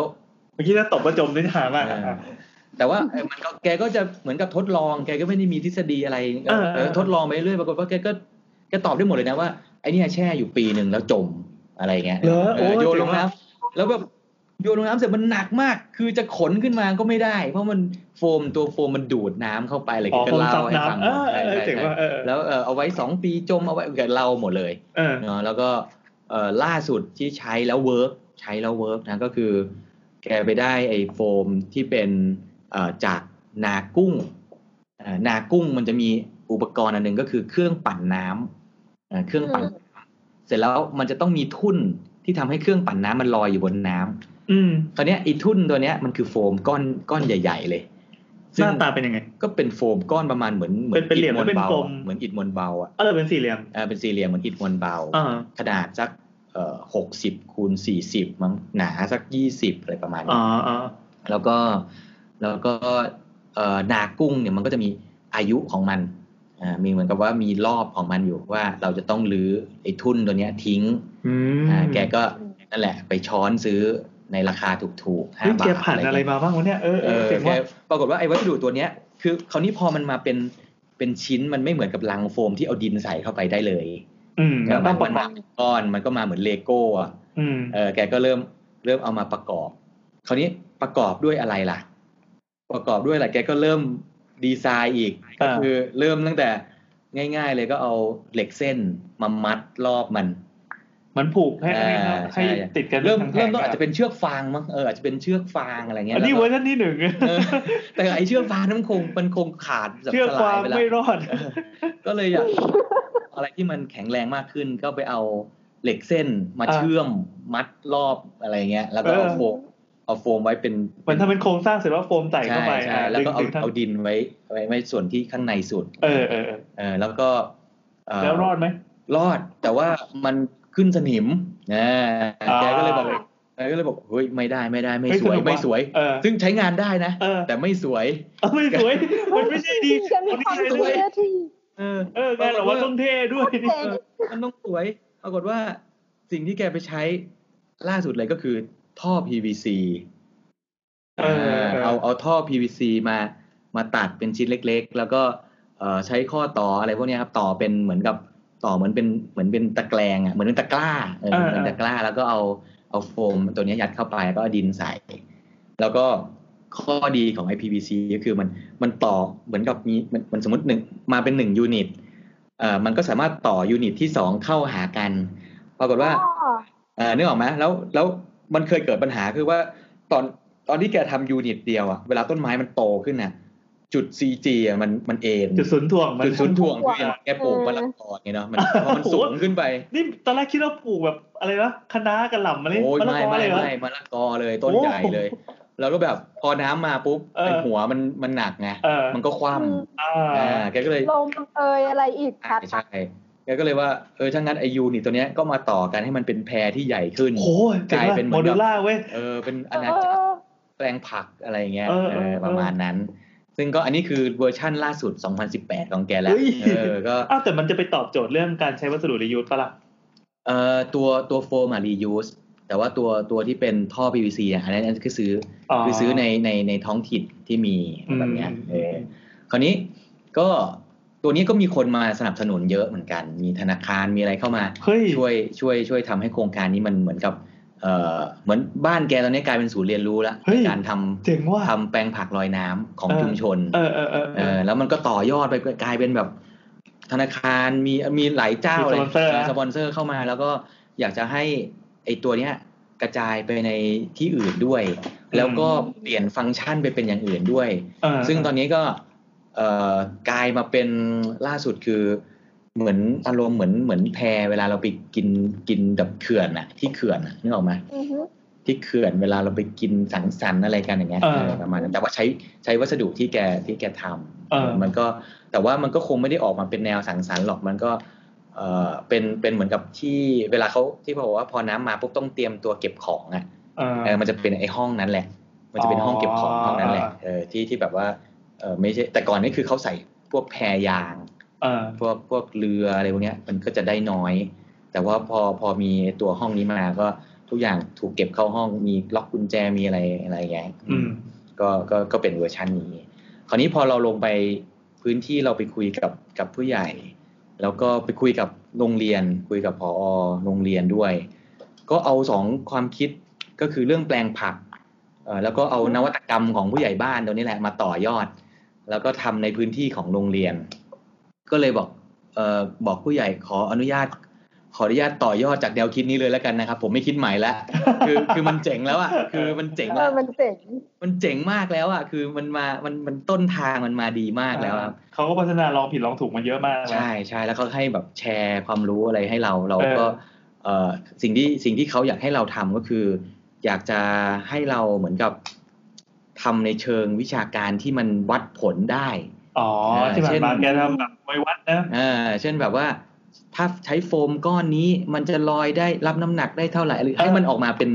เป็นเป็นข้อมูลที่ที่แบบเออเขาเรียกอะไรอ่ะมันวัดผลได้จริง นี่คือคำขอจากแกเหรอ ใช่ เฮ้ย ใช่ โอ้เจ๋งว่ะ เพราะว่าแกบอกว่าแกแกทำให้ละ แต่ว่าขอมีคนมาทำ เออเออ ทำข้อมูลให้แกหน่อย เอออ ะไรประมาณเนี้ยซึ่ง เฮ้ เรา ย เออเราก็แบบอุ้ย ใหญ่ ยิ เจ๋ น ง ดี ว่ะ มากเลยอะไรเงี้ยเราก็เข้าไปทำ เออ เออคราวนี้สิ่งคราวนี้สิ่งที่เราเข้าไปเข้าไปคุยอีกก็คือเอ่อเอ่อหนึ่งก็ก็ก็มีพอพอโรงเรียนพอโรงเรียนโรงเรียนบ้านชายงามเอ่อพอคุยกันไปปรากฏว่า เราก็อินเรื่องเด็กอย่างที่บอกเนาะเราก็เลยคิดว่าคุยกับพอแล้วพอเป็นคนที่โอ้ความคิดสร้างสรรค์ก็ไม่แพ้ผู้ใหญ่เลย อืม คือพอเป็น เป็นเป็นฝ่ายคือถ้าจะเรียกไงเดียเป็นแม็กไกเวอร์ เออ ถ้าถ้าถ้าผู้ใหญ่บ้านเป็นสายแบบ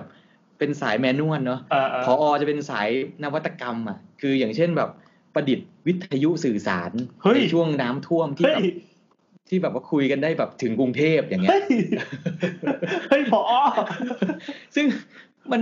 แกก็ทำได้จริงๆนะ เฮ้ย แกทำได้จริงๆอ่ะ เป็นหมอทำไมเนี่ย เออ เออ แล้วก็เหมือนกับเออแล้วก็อันนี้พอพูดถึงถึงถึงดีเซสเตอร์แกก็เลยบอกว่า เออแกกำลังจะทำเอ่อวิชาบูรณาการเออคือโรงเรียนนี้ก็ค่อนข้างจะ โอ้ถ้า ถ้าเป็นพ่อแม่สมัยนี้เนาะที่เหมือนกับหาโรงเรียนทางเลือกอะไรเงี้ย อ่า เราก็จะแบบ อือฮึ เออไปโรงเรียนนั้นโรงเรียนนี้ที่เขาไม่ไม่ใช่เรียนตามวิชาที่เขาที่เราเรียนกันมาแต่เด็กอะเออซึ่งโรงเรียนนี้เป็นอย่างนั้นเลย โรงเรียนนี้เป็นอย่างนั้นเลย คือเป็นอย่างนี้อยู่แล้วหรือว่าเพราะ เป็นอย่างนี้อยู่แล้ว อ๋อ เพ เหรอ ราะว่าผออ่ะเขาเขาเอาระบบการเรียนการสอนแบบ ซึ่งซึ่งซึ่งถ้าถ้าตามทฤษฎีเขาเรียกว่า PLC เนอะคือเหมือนกับว่าเป็นเอ่อเขาเรียกเขาเรียกว่าบูรณาการวิชาวิชาต่างๆ เออ เข้ามาเข้ามาภายในเหมือนกับการสร้างสถานการณ์อะไรบางอย่างเออเช่นเช่นสมมติเป็นโปรเจกต์เป็นโปรเจกต์เบสเลิร์นนิ่งอย่างเงี้ยเนาะเช่น อ่าอ่า เช่นสมมติว่าทำแปลงผักเอ่อพอให้ให้นักเรียนทำแปลงผัก ในวิชาแปลงผักเนี่ยมันมีอะไรบ้าง มันมีคณิตศาสตร์ มันมีมันมีวิทยาศาสตร์ อืม มันมีวิชาเคมี อ๋อเข้าใจละ มัมีวิชาพละ อ่ามั มันมีวิชาศิลปะ อ่ามั มันมีอะไรอยู่ในนั้น เออ อันนี้อันนี้ เออ นั่นคือวิชาการบูรณาการของ เออ เขาอย่างเงี้ยเนาะคราวนี้เขาก็เลยอยากจะให้วิชาดีเซสเตอร์เนี่ย เป็นหนึ่งในวิชาเรียนของเด็ก โอ้โห เออ คราวนี้มันก็เลยแบบโอ้โหกลายกันกลายเป็นว่าไปกันใหญ่แล้ว เฮ้ย ทีนี้ เออ มันไปกันใหญ่แล้เออวเออ คือว่าเราได้เครื่องมือจากจากผู้ใหญ่บ้าน เออ คือแปลงผักลอยน้ำแล้ว เออ แล้วเราได้เออเขาเรียกว่าถ้าถ้าเครื่องมือมันคือฮาร์ดแวร์เนาะซอฟต์แวร์ก็คือวิชาเรียนที่ผอเขาเขาเขาคิดขึ้นมา เออ เออ เราก็เลยโอ้โห แล้วกูมาทำอะไรเนี่ยเออไม่เหลืออะไรกูทำแล้ว นะก็เลยก็เลยก็เลยเหมือนกับช่วยทำให้มันเกิดขึ้นจริง เออ เออก็ทำให้มันเกิดขึ้นจริง เราก็เลยไปทำโปรแกรมเอ่อเรื่องเรื่องเรื่องการ reuse เอ่อวัสดุเนี่ยให้มันเข้มข้นขึ้นเอ่อคราวนี้เราก็ไปทำข้อมูลคราวนี้ไปทำข้อมูลให้ให้ผู้ใหญ่บ้านละว่า การใช้โฟมมันเป็นยังไงอะไรยังไง ก็ไปหาข้อมูลเพิ่มโฟมมีกี่ชนิดอะไรยังไง แล้วก็เอ่อโอไปปรึกษาหลายคนเลยที่ที่เกี่ยวข้องกับทั้งในเชิงของเอ่อวิศวกรรม เช่นการรับน้ำหนักเอ่อแช่น้ำอะไรพวกนี้ แล้วก็ในเชิงของสิ่งแวดล้อมด้วย ก็ไปปรึกษากับกลุ่มที่ชื่อว่า Trash Hero ที่เขาที่เขาเป็นอาสาสมัครเก็บขยะ เออ ในในในในในหลายพื้นที่เนาะ อ๋อ ก็มีมันมันก็จะมีเอ่อแทชชิโร่ที่กรุงเทพก็มีที่เกาะช้างก็มีที่เอ่อสุราษฎร์มีส่วนใหญ่จะอยู่ตามสถานที่ท่องเที่ยว อืม ที่แบบรับอาสาสมัครอ่ามาเก็บขยะกันทุกสัปดาห์อ่าส่วนใหญ่ก็จะนัดมาวันเสาร์อาทิตย์อะไรเงี้ยแล้วก็แล้วก็เก็บขยะอะไรเงี้ยก็เลยปรึกษาเขาว่าการใช้โฟมทำไอตัวแปลงผักเนี่ยมันมีผลกระทบกับสิ่งแวดล้อม หรือไม่มีหรือยังไงอะไรเงี้ยก็เลยถามเขาเนาะเพราะเขาน่าจะมีข้อมูลพวกนี้เขาก็เลยแนะนำว่าจริง ๆ แล้วเขาไม่แนะนำให้ใช้โฟมเขาไม่อยากให้ใช้โฟม มันเป็นเพราะว่าพอเวลามันมันมันมันแตกเป็นชิ้นชิ้นเล็กๆมันกลายเป็นขยะอย่างนี้ป่ะ ใช่ นทะเล ใช่พอแตกเป็นชิ้นเล็กปุ๊บเก็บยากทันที อ่าอ่า เก็บเก็บไม่ได้เลยแหละ อ่า จริงๆเก็บไม่ได้เลย เขาก็เลยแนะนำให้ใช้ขวดพลาสติก แนะนำให้ใช้ขวดพลาสติกดีกว่า คือคือคอนเซปต์ของ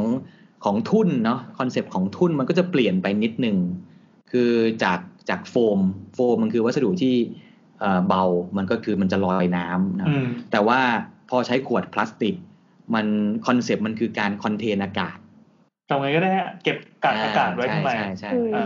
คือซึ่งจริง ๆ แล้วอ่ะขวดไม่ใช่วัสดุที่ดีที่สุดในการเก็บอากาศ อ่า อ่าถ้าอย่างท่านนึกภาพโป๊ะเรือ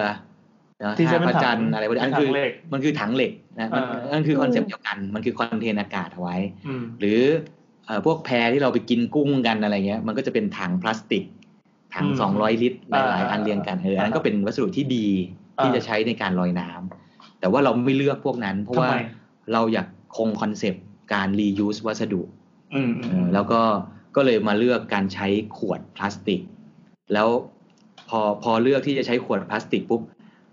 เอ่อผอก็เลยแนะนำให้รู้จักคนอีกคนนึง เฮ้ยให้มันเจ๋งตรงที่แบบไล่ตัวละครพวกนี้แหละ มาอีก ก็เลยไปเจอกับกับพี่เป็นพี่กลุ่มหนึ่งที่ที่ทำงานกับเยาวชนในพื้นที่อำเภอพูนพิน เออ อ่าก็เอ่อกลุ่มเนี้ยเขาเขาจะจัดกิจกรรมให้กับเด็กและเยาวชนทุกสัปดาห์อยู่แล้วก็อย่างเช่นอ่าเอ่อพื้นที่เนี้ยมันสำคัญมากตรงที่ว่าในในอำเภอพูนพินเองเนี่ยเจ็ดสิบเปอร์เซ็นของประชากรเนี่ยเป็นชาวไทยดำเอ่อเดี๋ยวต้องอธิบายก่อนว่าชาวไทยดำก็คือเป็น เออ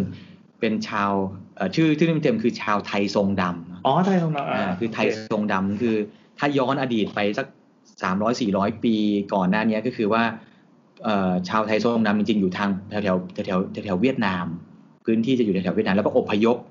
ตามตามแหล่งอาหารตามตามความอุดมสมบูรณ์ลงมาเรื่อยๆ ลงมาเรื่อยๆ จนถึงเอ่อประมาณเอ่อภาคกลาง อืม ประมาณสิงห์บุรีประมาณ เอ้าสิง น ห์บุ ค รี รปฐมอะไรประมาณนี้ อ่า อ่าก็จะอยู่อยู่อย่างนี้อยู่พักหนึ่ง แล้วก็ย้ายลงมาอีกจนถึงจนถึงพื้นที่นี้แหละอำเภ อ๋อ อ แสดงว่า พุนพิน แสดงว่าไทยทองดำก็คือลาวโซ่งที่อยู่เขาย้อยชลบุรี อ่า ป่ะ ใช่ใช่ประมาณนี้ก็แล้วก็แล้วก็อพยพลงมา อ๋อ ลงมาต่อ เออเพิ่งรู้ว่าเขามีหลาย ลงมาต่อ หลายที่เออ แล้วก็ในอำเภอพูนพินเองอ่ะเป็นชาวไทยทรงดำสักเจ็ดสิบเปอร์เซ็น โอ้โห แล้วก็ โอ้ เอ่อโรงโรงเรียนโรงเรียนเนี้ยก็คือเป็นลูกหลานของของไทยทรงดำเกือบหมดเลย อืมอืม แล้วเขาก็รักษาพวก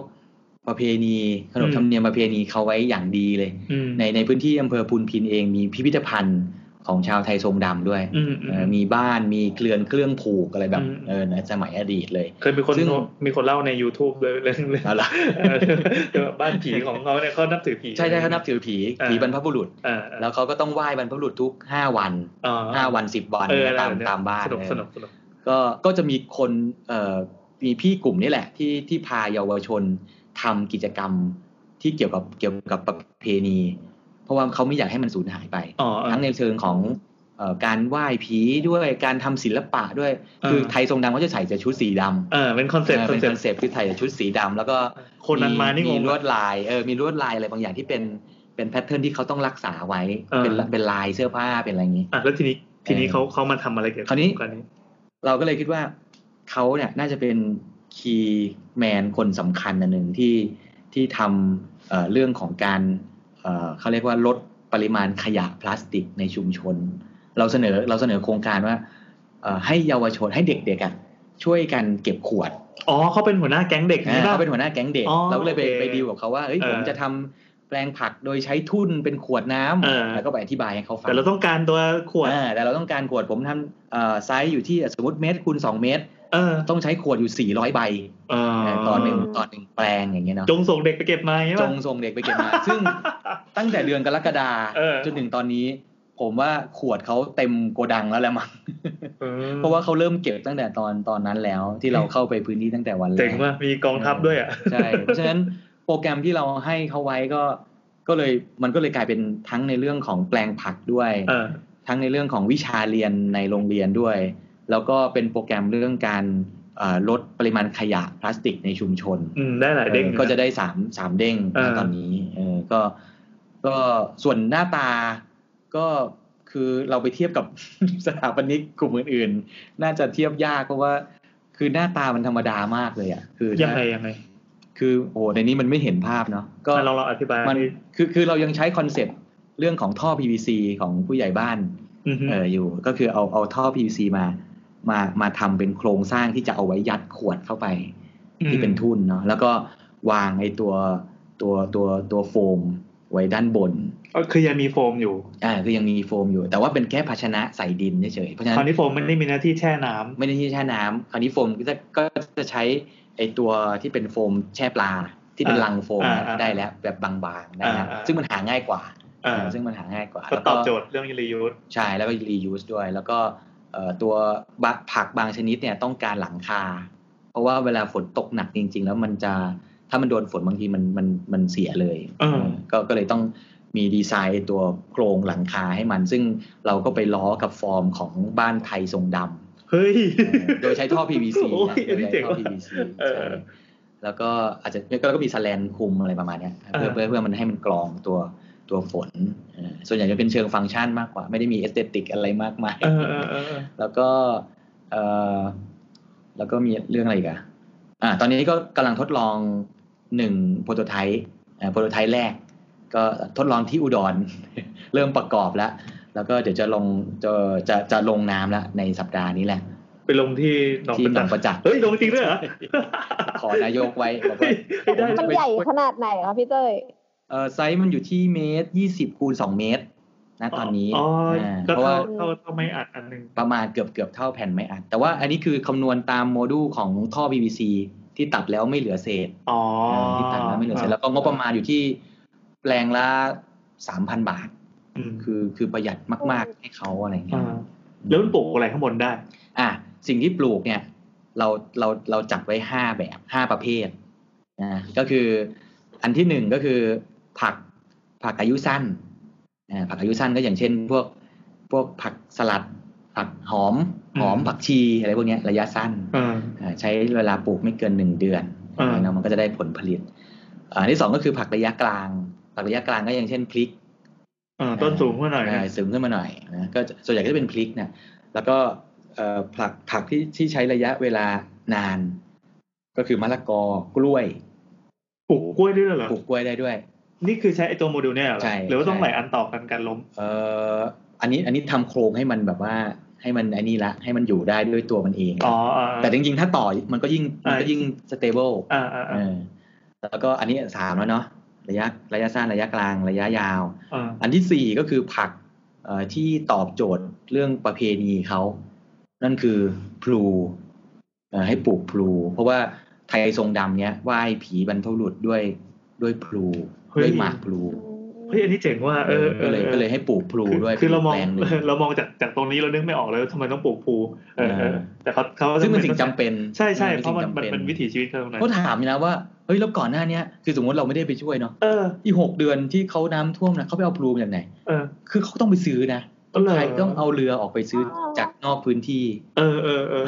ซึ่งก็แบบเออก็ลำบากนะอย่างเงี้ย โอเค อะไรอย่างเงี้ย ได้ ก็เลย ได้ ว่าเออก็ปลูกพลูซะอะไรอย่างเงี้ยก็ให้ เออ เด็กๆเป็นคนดู พลูนี่ แล ต้นมันเป็นยังไง ต้นสูง พลูอ่ะเคยพลูอ่ะ คือเราเราเห็ มัน น เป็น ใบ ต้น ไง ต้นเลื้อยไม้เลื้อย อ๋อไม้เลื้อยเอ เอ อ อซึ่งมันจะต้อง ต้นไม้ที่ชอบน้ำเยอะๆอะ อ่าอยู่มันจะชอบแช่ในน้ำแบบอันนี้แล้วก็มันจะต้องมีต้นโอ้โหจำชื่อไม่ได้ ปลูกอยู่ตรงกลางต้นหนึ่งเป็นต้นหนามหนามๆเป็นเหมือนแกนของ ให้ มั เป็นแกนให้ปู เออ เลื้อยแล้วก็ให้พลูมันเลื้อยขึ้นไป อ๋ออ อะไรเงี้ยมันจะมันจะมีสองต้นที่ต้องปลูกร่วมกันอะไร เอ ป อ ระมาณ เอ นี้ อเออเออ แล้วก็เอ่ออันนี้อันที่สี่เนาะแล้วก็อันสุดท้ายคือเป็นสัตว์เลี้ยง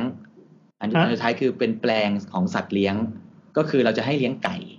เพื่อเอาไว้กินไข่ เออ เออ ไก่ลอยน้ำ ไก่ลอยน้ำใช่ ก็ก็เลี้ยงอยู่บนบนน้ำแล้วก็มันขี้ก็ให้ปลากินข้างล่าง อืมปลาต้องลอยน้ำเลยไหม ปลาต้องรอน้ำอยู่แล้วปลา คือจริง ๆ จริง ๆ น้ำท่วมเนี่ย ปลาเขาเขาเขามีเยอะที่อย่างที่เขาบอกอะว่า อ่า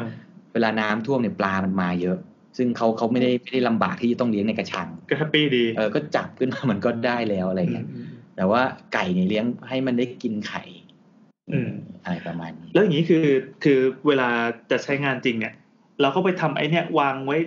เรียงไว้ตามแปลงผักเนี่ยเหรอ ใช่ คือคือตอนเนี้ยเราก็เข้าเข้าเข้าไปในพื้นที่โรงเรียนเนาะเราก็ไปเลงว่าพื้นที่ไหนเหมาะที่จะ อ่า ที่จะทำไอ้ตัวแปลงนี้ เพราะว่าสภาพของของน้ำเนี่ยตอนที่น้ำมาเนี่ย มันไม่ใช่มาแล้วมันมันค่อย ๆ ท่วม คือมันมาแบบน้ำหลาก อ๋อ คือมันมาแบบ แม่น้ำที่ไหลแรงๆอ่ะ เออเออเชี่ยว เพ เชี่ยว ราะฉะนั้นเออมันมันต้องหาพื้นที่ที่ค่อนข้างที่จะมั่นคงแข็ง น้ำ แร นิ่ ง ง ไม่งั้นไม่งั้นนี่มันไอแพรตัวนี้มันก็จะไปกับน้ำเลย เออ เพราะฉะนั้นเราก็เลยไปหาพื้นที่เอ่อในโรงเรียนที่มันที่มันมีเหมือนกับเป็นแบรีเออร์นิดนึงอ่ะ เออ ว่าน้ำมาแต่แต่ไอแพรมันจะไม่หนีไปนะ เอ มัน อ มี เอ อะไร อ เงี้ยก็เลยไปได้พื้นที่หนึ่งในโรงเรียน ซึ่งมันมันเคยเป็นศาลาการเปลี่ยนเก่า ซึ่งเหลือเหลือตอหม้อเอาไว้ ตึ้งตึ้งตึ้งตึ้งอะไรเงี้ยเราก็เลยไป ไปไปไป ผูก เกาะ ได้ปะ ไว้เออก็คล้ายคล้ายๆกับโป๊ะเรือที่แบบว่าสมมติน้ำขึ้นมันจะมีเสาตั้ง อ่า แล้วก็ น้ำขึ้นก็ขึ้นตาม น้ำน้ำขึ้นก็ขึ้นตามน้ำอะไรเงี้ย อ่า พอน้ำลงก็ลงอะไรเงี้ย อ่า ประมาณนั้น อ๋อ เออก็ดี ตอนแรกเมื่อกี้มีความคิดแบบขึ้นมาบอกว่า น่าจะทำสมอเรือนะ เออบางคนก็ก็ใช้ใช้สมอนะแต่ว่าคือน่าจะเอาไม่อยู่ เพราะว่าน้ำมันแรง โอ้โห เออ ถ้าน้ำแรงมันก็ลากไปด้วยกันหมด ใช่ ใช่เพราะว่าตอนแรกที่บอกบอกว่าน้ำท่วมภาคใต้กำลังคิดว่ามันมันคือน้ำทะเลหนุนหรือเปล่า ก็เลยคิดว่า เออถ้ามันเป็นน้ำทะเลหนุนอ่ะมันก็ค่อยๆท่วมขึ้นมาไม่น่ามีปัญหานี้ พอพอได้ยินว่ามันเป็นน้ำที่พัดมาก็เลยคิดว่า โอ้แปลว่าตั้งอยู่เฉยๆแล้วรอน้ำมาไม่ได้แล้ว จริงๆ ส่วน ภาค ใหญ่จะเป็น ภคใต้ น้ำจากภูเขา เออภาคใต้ภูเขาทั้งนั้นเลยนะแล้วน้ำพอภูเขาลูกใหญ่มากน้ำแม่งก็เยอะมาก อืม ส่วนใหญ่จะมาจากภูเขา แล้วก็ปัญหาอันหนึ่งที่สำคัญที่ทำให้น้ำมัน มันไหลออกทะเลได้ช้าก็คือการการสร้างสิ่งปลูกสร้างหลาย ๆ อย่างเลยนะ เช่น ถนนที่ไปสร้างข ใช่ วาง ใช่ ขวางทาง ขวาน้ำงทาง เสร็จแล้ว น้ เสร็จแล้วก็ทำแค่ท่อระบายให้มัน มันไม่พอ มันก็ไม่พออัตราการ อืม โฟลของ เป็นกันมันก็ ทุกเป็นกันทุกที่เลยนะที่เจอน้ำท่วม ใช่หรือแม้แต่การพัฒนาของเมืองที่เขาก็ถมที่อะไรพวกเนี้ยมันก็ขวางทางน้ำมันก็ เออ มันก็ออกทะเลได้ช้า พอออกทะเลช้ามันก็ท่วม อันนี้ก็ก็ไม่รู้จะแก้ยังไงเห อื มือ ม นกัน นั่นแสดงว่าส่วนส่วนที่ท่วมท่วมเนี่ยก็ไม่ได้จะเป็นแบบชาวบ้านติดทะเลหรืออะไรเลย โอ้ในเมืองเลยในเมือง อ้าวเหรอ คือ เออเออ คือในพื้นที่แบบ ส่วนใหญ่จะส่วนใหญ่จะเป็นในเมืองนะ อืม ส่วนใหญ่เป็นในเมืองติดติดติดแม่น้ำแล้วแม่น้ำเยอะไงภาคใต้แม่น้ำใหญ่ๆทั้งนั้นเลย อืมอืมใช่ใช่สายสั้นๆนะแต่ใหญ่ เออใหญ่แม่น้ำใหญ่มาก อันนี้ก็ก็นั่นแหละก็คือเป็นที่เป็นไอไอตัวที่เราออกแบบก็จะประมาณนี้ ซึ่งตอนนี้อยู่ในช่วงที่เรากำลังทำทดลองเออ อืม ตอนนี้โปรโตไทป์มันออกมาแล้ว ตอนนี้กำลังเก็บข้อมูลอยู่ว่าเราต้องใช้กี่ขวดแล้วมันรับน้ำหนักได้เท่าไหร่ ๆอ่าเพื่อรายงานเอาไปรายงาน ใช่ ผู้ เพื่อ ใหญ่เอไปรายงานผู้ใหญ่บ้าน เราเราก็ได้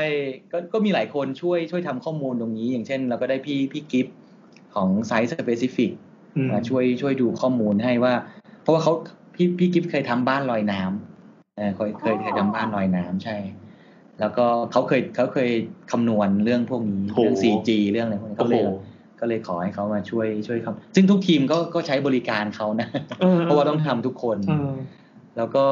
เอ่ออันหนึงก็คือเขาเขาพูดไว้คร่าวๆว่าเอ่อถ้าใช้สูตรของการคอนเทนอากาศ คือทุ่นระบบคอนเทนอากาศเนี่ยก็หนึ่งหนึ่งลูกบาทก็คือมันรับได้หนึ่งตัน หนึ่งลูกบาทเมตร ใช่ หนึ่งคิวอะนะ เอ่อหนึ่งคิว รับ สมม ได้หนึ่งติว่าอากาตัศน อากาศหนึ่งลูกบาทอะ อ่าๆ อากาศหนึ่งคิวอะสม อ๋ ม อ ติสมมติเราคอนเทน ใช่ใช่มันเข้าไปแทนที่น้ำซึ่งน้ำก็น้ำหนักหนึ่งตันเหมือนกัน ใช่ๆอันนี้คือทางทฤษฎีนะ อ่า อันนี้เราก็ไปหักน้ำหนักของทุน ไปหัก อ่า น้ำหนักอะไรพวกเนี้ยมันก็จะออกมา อ๋อ ซึ่งเขาบอกว่าให้ เข้าใจละ คิด safety factor อยู่ที่ 50% ก็ต้องเผื่อไว้ห้าสิบเปอร์เซ็นต์ 50%เช่น ถ้าทุนเราอยู่ที่1คิวก็จะรับน้ำหนักได้อยู่ที่ 500 กิโลอะไรประมาณเนี้ย อืมครึ่งครึ่งๆเลย แต่อย่างเช่นน้ำตอนนี้เราใช้ขวด 1,500 ลิตร น้ำน้ำที่เป็นน้ำขวดอะน้ำน้ำแบบน้ำดื่มอะ เออเออเอ เอ อ อขวด 1,500 ลิตร ขวดที่ถ้าเติมน้ำมันเจ็ดร้อยบาทจะแถมขวดนี้ เอาเลย เออบางบางปั๊มบางปั๊ม เออ หรือไม่ก็ไอ้พวกถ้าเป็นพวกเป๊ปซี่โคก็เป็นขวดใหญ่นะ ไม่ถ้าเป๊ปซี่โคกมันจะเป็นหนึ่งพันหนึ่งจุดสอง อ๋อ ถ้า เหรอ เป็นเป๊ปซี่หนึ่งจุดสี่ อ่าอ่าอ่าโอ้โห ไม่ไม่ อะไร ใช่คือ ก็เลยเอ็กซ์ คือ ไอ้โปรเจกต์นี้ทำให้กูรู้ว่าทำไมพวกมึงไม่ทำน้ำให้มึงขนาดเท่ากันวะ ไปพึ่งวงการน้ำดื่มดีก เอ ว่า อแต่น้ำดื่มเท่ากันหมดนะ น้ำดื่ม เอ พันห้าร้อยเท่ากัน เออ แต่ขวดขวดหน้าตาไม่เหมือนกันแค่นั้นเอง เออเออเออ ม แล้วใช้ไอ้นี่ได้ไหมไอ้ขวดน้ำทิพย์ที่แบบยุ่ยยุ่ยๆอ่ะ น้ำทิปก็ใช้นะแต่ว่ามัน เป็นขดบาวง อะไรยี่ห้อเลยนะไอ้ขวดเขียวๆอ่ะ เออของของ น้ำทิพย์นั่นแหละ ใช่ไหม เออเออเออ ที่ที่เขามันจะบิดง่าย ๆ เออเออ เออ ที่ตัวด่าบ่อยๆ เนี่ย มันก็จะบาง มัน อืม มันเวลาโดนบีบอัด มันก็จะยู่ง่ายที่สุด อืม เออถ้าเป็นขวดของของอันอื่นก็จะแข็งแรงกว่า อ๋อ เออแล้วก็เราก็เทส ตอนนี้ก็ตากตากมัน คือเข้าใจว่าขวดเนี้มันแพ้รังสี UV ก็เลยเริ่มตากมันตั้งแต่เดือนกรกฎาแล้ว ดูว่ากรอบแค่ไหน เออดูว่ากรอบแค่ไหน แล้วก็เออแล้วก็กรอบจริง ๆ คือมันแตก พังปะ แตกคือน้ำเข้า อ่าว เออแต่ว่าจริงๆเราก็คือไอ้พวกเนี้ยเราดีไซน์ตัวที่มันเหมือนลิ้นชัก คือสมมุติว่าถ้ามันมันรั่ว อืม เข้ามาเยอะแล้วเราดึงออกได้แล้วก็เอาขวดไปขาย เฮ้ย แล้วก็เอาขวดชุดใหม่เสียบเข้าไปแทน เฮ้ยได้ด้วย ใช่ใช่ เจ๋งเจ๋ง อะไรประมาณนี้อะไร เอ้ยอยากเห็นภาพเลยอ่ะ ออ เราดูภาพได้ที่ไหน ดูภาพได้ที่เพจของ Head Design Studio นะฮะ เฮดดี้สะกดเลยไหม Head เนี่ยครับ H H E D นะ อ๋ออ๋อ H E D เออผมลงหรือยังเนี่ยยังรู้สึกยังไม่ได้ลง อ่าเดี๋ยวลงด้วยนะ เออเดี๋ยวเดี๋ยวกลับไปลงให้นะล่าสุด เออ เออเจ๋งว่า อืมเดี๋ยวล่าสุดเดี๋ยวเดี๋ยวกลับไปลงให้แล้วกัน อืมเพราะว่า มันจะมีรูปลงน้ำที่ยังยังไม่ได้เอาลงแต่ว่าเนี่ยล่าสุดคืออันนี้ อ๋อนี่นี่เต้ยกำลังเปิดดูในในในไลน์ในมือถือให้ดูนะอ๋อ ประมาณนี้ คือเหมือนทำเป็นตัวอาคาร คืออย่างนี้ท่อ PVC ที่ว่าตอนแรกคิดว่าแบบเป็นท่อใหญ่ๆ เป็นบ้องใหญ่ๆ เลย อ๋อท่อ แต่จริงๆมันคือ สี่หุ่นแค่นั้นเอง เออ มันคือเหมือนท่อน้ำท่อประปาที่ใช้แบบต่อก๊อกอะไรอย่างนี้แค่นี้เอง ขึ้นไป เล็ก ขึ้นไปนั่งแล้วนะครับ ขึ้นไปนั่งเทสแล้วว่ามันแข็งแรงดี ๆเออ น้ำหนักหนึ่งผู้ชายเอ่ออายุอายุสามสิบเจ็ดปี น้ำหนักแปดสิบหกกับเด็กชายอายุเจ็ดขวบ น้ำหนักประมาณยี่สิบสาม เออ ขึ้นไปนั่งแล้วไม่ไม่พัง อืม ก็เดี๋ยวจะลองลงน้ำดูครับ อ่า อาทิตย์นี้แหละ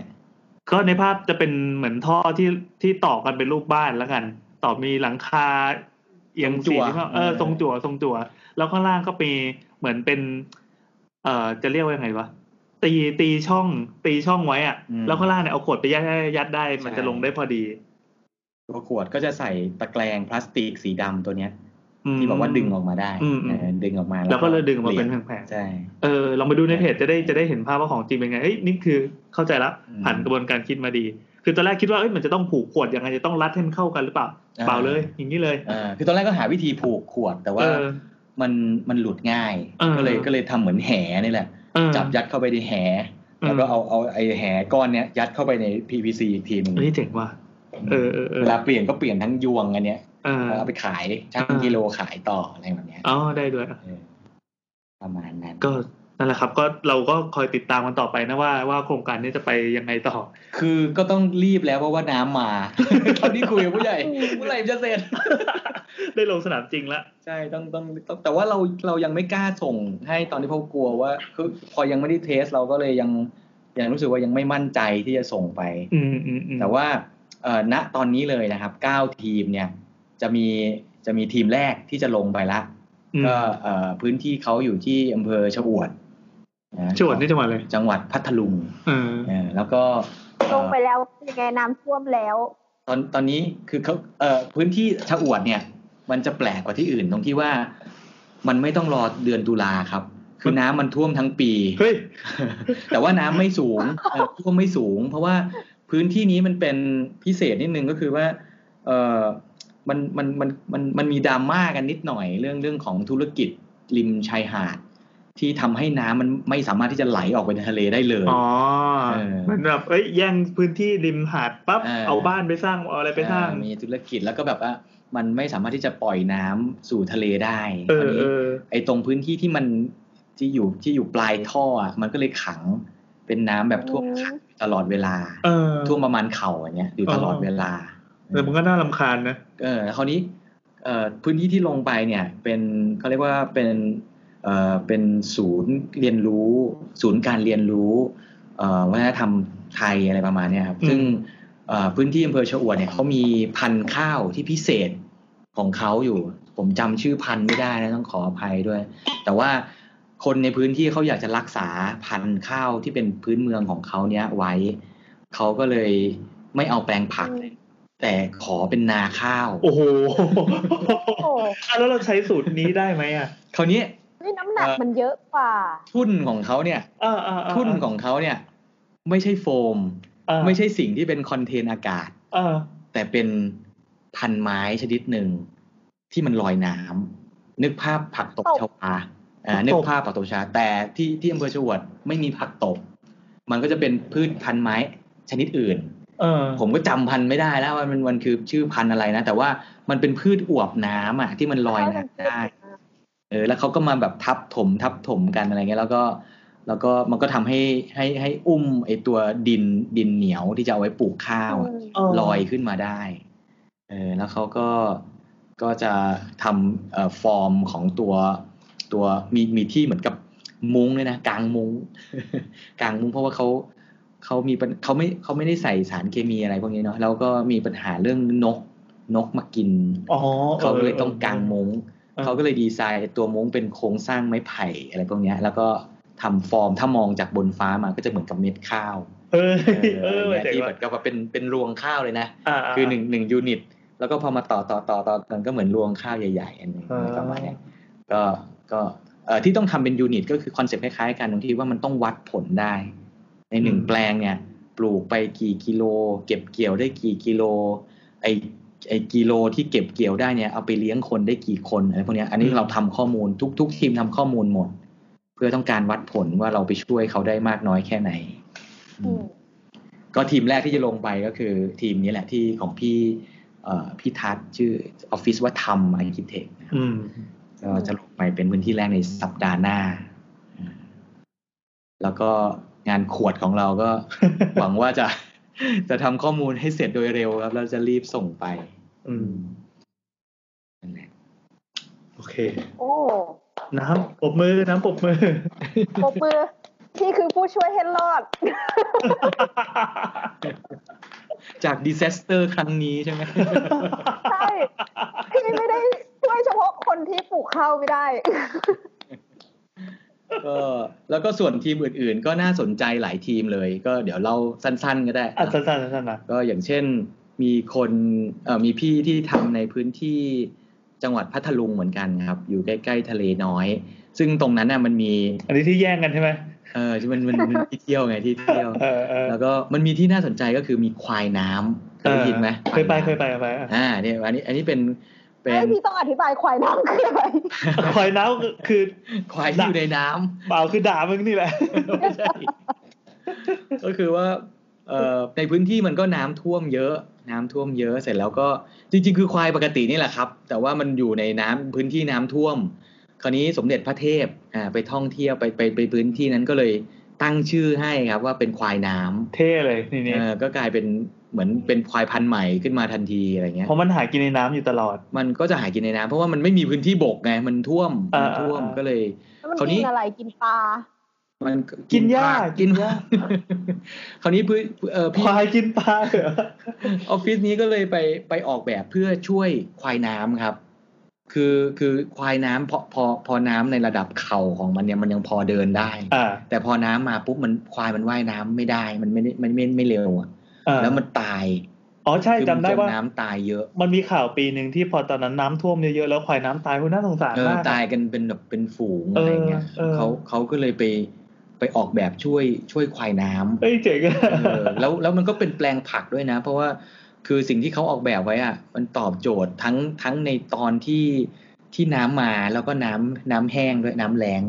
คือสิ่งที่เขาทำก็คือว่าเขาขุดบ่อลงไป แต่ว่าไอ้ขอบบ่อนั้นน่ะเขาทำเหมือนกับเป็นเป็นสไปรัลอะเหมือนหอศิลป์น่ะเหมือนหอศิลป์กรุงเทพที่เวลาเราจะเดินขึ้นชั้น เป็ แป น ด ก้นหอยขึ้นไปเรื่ เออ อย เป็นก้อนหอยขึ้นไปเรื่อยๆอะ ๆอ่า คือก็จะให้ควายมันเดินขึ้นไปตรงนั้นนะขึ้นไปบกนึกออกปะเหมือนกับเป็นบันไดให้มัน อ๋อ ขึ้นไป แล้วก็จุดสูงสุดก็คือถนน เออ เอ เออ อแล้วควายก็จะได้ไปอยู่บนถนน ขอตั้งชื่อว่านี่คือสะพานควาย เขาทำในย่านสะพานควาย นั่นแหละ แล้วพอพอพอน้ำมาน้ำมันก็จะเต็มไอ้ไอ้ไอ้ไอ้บ่อนี้เนาะพอน้ำ อ่า แห้งปุ๊บบ่อนี้มันก็ยังมีน้ำใช้อะไรเงี้ย เออเออเออเออ แต่ว่าสเกลเขาค่อนข้างใหญ่ก็ก็กำลังดูอยู่ว่าความเป็นไปได้จะมากน้อยแค่ไหน อืม ประมาณนี้ คือมันจะมีแบบเป็นโครงการที่ลงไปปั๊บสร้างได้จริง ๆ เลยกับโครงการที่เป็นเป็นคอนเซปต์ดีไซน์อย่างเงี้ยเหรอ เออแต่ละคนตอนตอนคุยกันก็ตกลงกันอยู่นะว่า อย่าใช้เงินเยอะอะไรเงี้ย เราก็เลยจิ๋วเลย ทีมเรานี่ เออจิ๋วสุ สา ด ม จริ พัน ง บาทอะไรเงี้ย เออ ทีมอื่นนี่อาจจะใช้งบประมาณค่อนข้างเยอะอะไรก็ก็ก็ต้องดูกันต่อว่าจะยังไง อืม อืม เออ จากที่ฟังมาเนี่ยนะการออ ค ก รับ แบบเพื่อเพื่อเพื่อภัยพิบัติพวกเนี้ย ข้อจำกัดมันค่อนข้างเยอะเนาะมันไม่ใช่แค่แบบว่า ต้องต้องให้สวยหรืออยู่ได้แล้วอ่ะมันมีในเรื่องของแมทเทียลมีเรื่องของการใช้งาน ซึ่งมันโคตรโคตรของโคตรของการแบบ ทุกอย่างแม่งดูเหมือนเป็นอุปสรรคหมดเลย อืม คือจริงๆจริงๆไอ้ที่สำคัญนะเรารู้สึกว่าการออกแบบเพื่อเพื่อให้เพื่อให้ใครสักคนหนึ่งโดยเฉพาะเป็นการออกแบบสำหรับดี s ซสเตอร์ด้วยเนี่ย คือเราต้องต้องเป็นคนคนนั้นน่ะ เราต้องไปทำความเข้าใจกับพื้นที่ตรงนั้น ต้องต้องลองไปเป็นคนคนนั้นดูอ่ะ อืม มันเคยมี ไปลอง มี เป็น เคส ผู้ประหนึ่ ส ง บภัย ใช่ผมเคยมีเคสหนึ่งเขาอันนี้ ทางอาจารย์วีเขาเล่าให้ฟังเนาะคือมีเออเขาเรียกอะไรอะ่ะ มีภัยพิบัติที่แม่ห้องสอนเออที่แม่ห้องสอน แล้วก็ทางทางทางดีโฟดีเองก็อยากไปช่วย เขาก็เลยส่งชุดคิดไป ซึ่งในชุดคิดนั่นนะมีอะไรบ้าง มีไฟฉาย มียา ยาเอ่อปฐมพยาบาล มีเอ่ออะไรอะไฟแช็กอะไรพวกเนี้ยเนาะแล้วก็ส่งไป ปรากฏว่าในพื้นที่ถามว่าเอามาทำไม คือ เอ้ยเจ๋งว่ะเออ คือ เออ มันไม่ได้ใช้ คือ เออ เขาบอกว่าเขาต้องการมีด เอ้ยเจ๋งว่ะเออเอ คือ อ เขา อะไร เขา อย่างเป็นหเงี้ยน่วยซีลใช่ไหม คือมันไม่ได้ใช้ มันไม่จำเป็นสำหรับเขาอะอะไรเงี้ย มัน อันนี้ความหมายก็คือว่า เราคิดในมุมของคนเมืองอะ เออเออเออ เราคิดแบบ ถูก ดิซ a สเตอร์ในคนเมืองเราไปแก้ปัญหาในแบบคนเมืองอะซึ่งแบบเขาคนที่ในพื้นที่จริง ๆเขาไม่ได้ไม่ได้อยากใช้พวกนี้อะไรเงี้ย เออ เอ้ยน่าสนใจ เออ อันนี้ก็เป็นอีกอันหนึ่งที่แบบเออเราก็เลยก็ก็ก็เราก็เลยจำเป็นต้องลงพื้นที่ไปไปคุยดู เพราะฉะนั้นในแต่ละพื้นที่เก้าโรงเรียนก็จะไม่เหมือนกันเลยเอออันนี้คือสิ่งที่จำจำเป็นต้องลงไป อืม เออเออเขาก็เลยบอกว่า มันไม่ใช่มานั่งคิดในออฟฟิศแล้วแบบจะช่วยได้เลยนะอะไรเงี้ยเออมันก็เลยต้อง ถูก ต้องลงไป ซึ่งก็เป็นประสบการณ์ใหม่ของของของการทำงานของเราไปเลย เออ เออนี่แหละที่แอนถามว่าทำแล้วได้อะไรก็คงจะได้เรื่องนี้แหละ อืมอืม คงมันไม่ใช่เราไม่ได้อยากได้เงินเนี่ยแต่เราเราเข้าไปทำ ไม่อยากได้เงินจริงเหรอ่ะ ก็อยากได้เงินจากคนอื่น โอเค ไม่ได้อยากได้เงินจากโปรเจกต์อย่างนี้ อ่า เออเราแต่ว่าสิ่งที่เราเราได้อะมันได้อยู่แล้วแหละก็คือ เราได้เราได้ประสบการณ์ใหม่ๆอย่างเงี้ย เออเอ โด อย ที่โดยที่โรงเรียนไม่ได้ไม่เคยสอนนะโรงเรียนสถาปัตยกรรมก็ไม่ได้ส จ อ ริ น ง เรื่องนี้ จริง อย่างเงี้ย จริง อืม อืม โรงเรียนสถาปัตยกรรมไม่ได้สอนด้วยว่าทำงานแล้วให้ได้เงินยัง ไง ไม่ได้สอนวิธีการเรียกตังค์ เรียนสถาปัตยกรรม เ ไม่เคยบอกเลยว่ามันคือธุรกิจ เดี๋ยวเปิดเซกชันนี้เลย ไว้อีพี นู้น โอเค อ่ะ น้ำมีอะไรจะเสริมไหมครับ วันนี้คือจริงๆมันมัน ดี เปิด อะ มันเปิดมุมมองใหม่ของเราด้วยแหละ โดยเฉพาะเรื่องที่ว่า เฮ้ย เรา เรา เราคิดจากมุมคนข้างนอกเนี่ย แล้วพอเข้าไปเจอคนที่เขาเจอปัญหา แล้วเขาตอบตอกหน้ากลับมาว่า เฮ้ย มันไม่ใช่ปัญหาเว้ย เราอยู่กันอย่างชิวๆอะไรเงี้ย อืม แต่จริงๆ ถ้าเกิดเราบางทีเขาอาจจะไม่รู้ก็ได้ว่า จุด จุดที่เขาอยู่เนี่ย มันก็เป็นปัญหาเหมือนกัน แล้วก็ดีไซน์เนี่ย จริงๆคำว่าดีไซน์อ่ะ มันเป็นการ มัน มัน มันคือการออกแบบ มันคือการแก้ปัญหาอยู่แล้ว โดยตัวการออกแบบเอง เราอาจจะเคยคิดว่า เอางี้มุมมองของคนข้างนอกที่มองสถาปนิกเนี่ยมันจะมีหลายคนที่คิดว่าเฮ้ยพวกเนี้ยแบบชอบความสวยๆงามๆไปถึงก็ชอบทำให้บ้านหน้าตาแปลกๆเพื่อความเท่เพื่อความอะไรอ่ะ จริงๆแล้วมันไม่ใช่เว้ยมันไอ้รูปลักษณ์ภายนอกมันเป็นเพียงเปลือก แต่ทีเนี้ยไอ้กระบวนการก่อนหน้านั้นมันคือคือการแก้ปัญหาการทำเก็บ requirement เนี่ยอย่างอย่างอย่างดีไซน์ for designer เราจะเห็นชัดเลยว่ามีการเก็บ requirement ก่อนว่าต้องการอะไร หรือบางครั้งเขาไม่รู้ด้วยซ้ำว่าจุดเนี้ยมันเป็นปัญหาแล้วสามารถแก้ได้ด้วยดีไซน์ พอเสร็จปั๊บก็ผ่านกระบวนการออกแบบในในทางวิชาการ คือมาเป็นโซลูชันเป็นขั้นเป็นตอนจนจบมาเป็นสุดท้ายอะส่วนไอ้ความสวยงามเนี่ยมันเป็นแค่เปลือกนอกที่เอ้ยทำมาเป็นออปชันเว้ยอยากได้ก็ได้อะไรเงี้ยอืมอ่ะโอเค คือ นะ จริงๆถ้าถ้าถ้าถ้าพูดถึงว่าองค์กรเนาะองค์กรที่เกี่ยวกับดี s ซสเตอร์ในเมืองไทยก็อ่ะ D4D เราก็พูดไปแล้วเมื่อกี้ ที่อันนี้เอาเอาเอาตัวโดยโดยส่วนตัวแล้วกันเนาะที่ที่ที่เคยรู้จักเนาะก็จะมีอย่างเช่น กลุ่มที่ชื่อว่า Open Space อ่า Open Space ตาแสงสตูดิโอ อืม อ่าอันนี้ก็ทำเกี่ยวกับเกี่ยวกับดี s ซสเตอร์ทั้งทั้งในมุมเรื่องของของดี s ซสเตอร์ด้วยแล้วก็เรื่องของ universal design ด้วย อ่า อะไรแบ อ่า บนี้เนอะก็อย่าง open space ก็จะก็จะมีอ่าพี่หวานอย่างเงี้ยอย่างเช่นไอที่เอ่ออะไรนะ แผ่นดินไหวที่ที่อะไรนะเมื่อกี้เฮติอย่างเงี้ยนะ อ่า แกก็ไปช่วยเป็น อ๋อ คนไทยน่าจะไม่กี่คนหรอกที่อยู่ในนั้นอย่างเงี้ย ก็เท่าที่รู้จักก็จะมีประมาณนี้ คือไม่เยอะประเด็นก็คือไม่เยอะ แต่ว่าความสำคัญก็คือว่า ตอนนี้เราก็รู้แล้วว่ามัน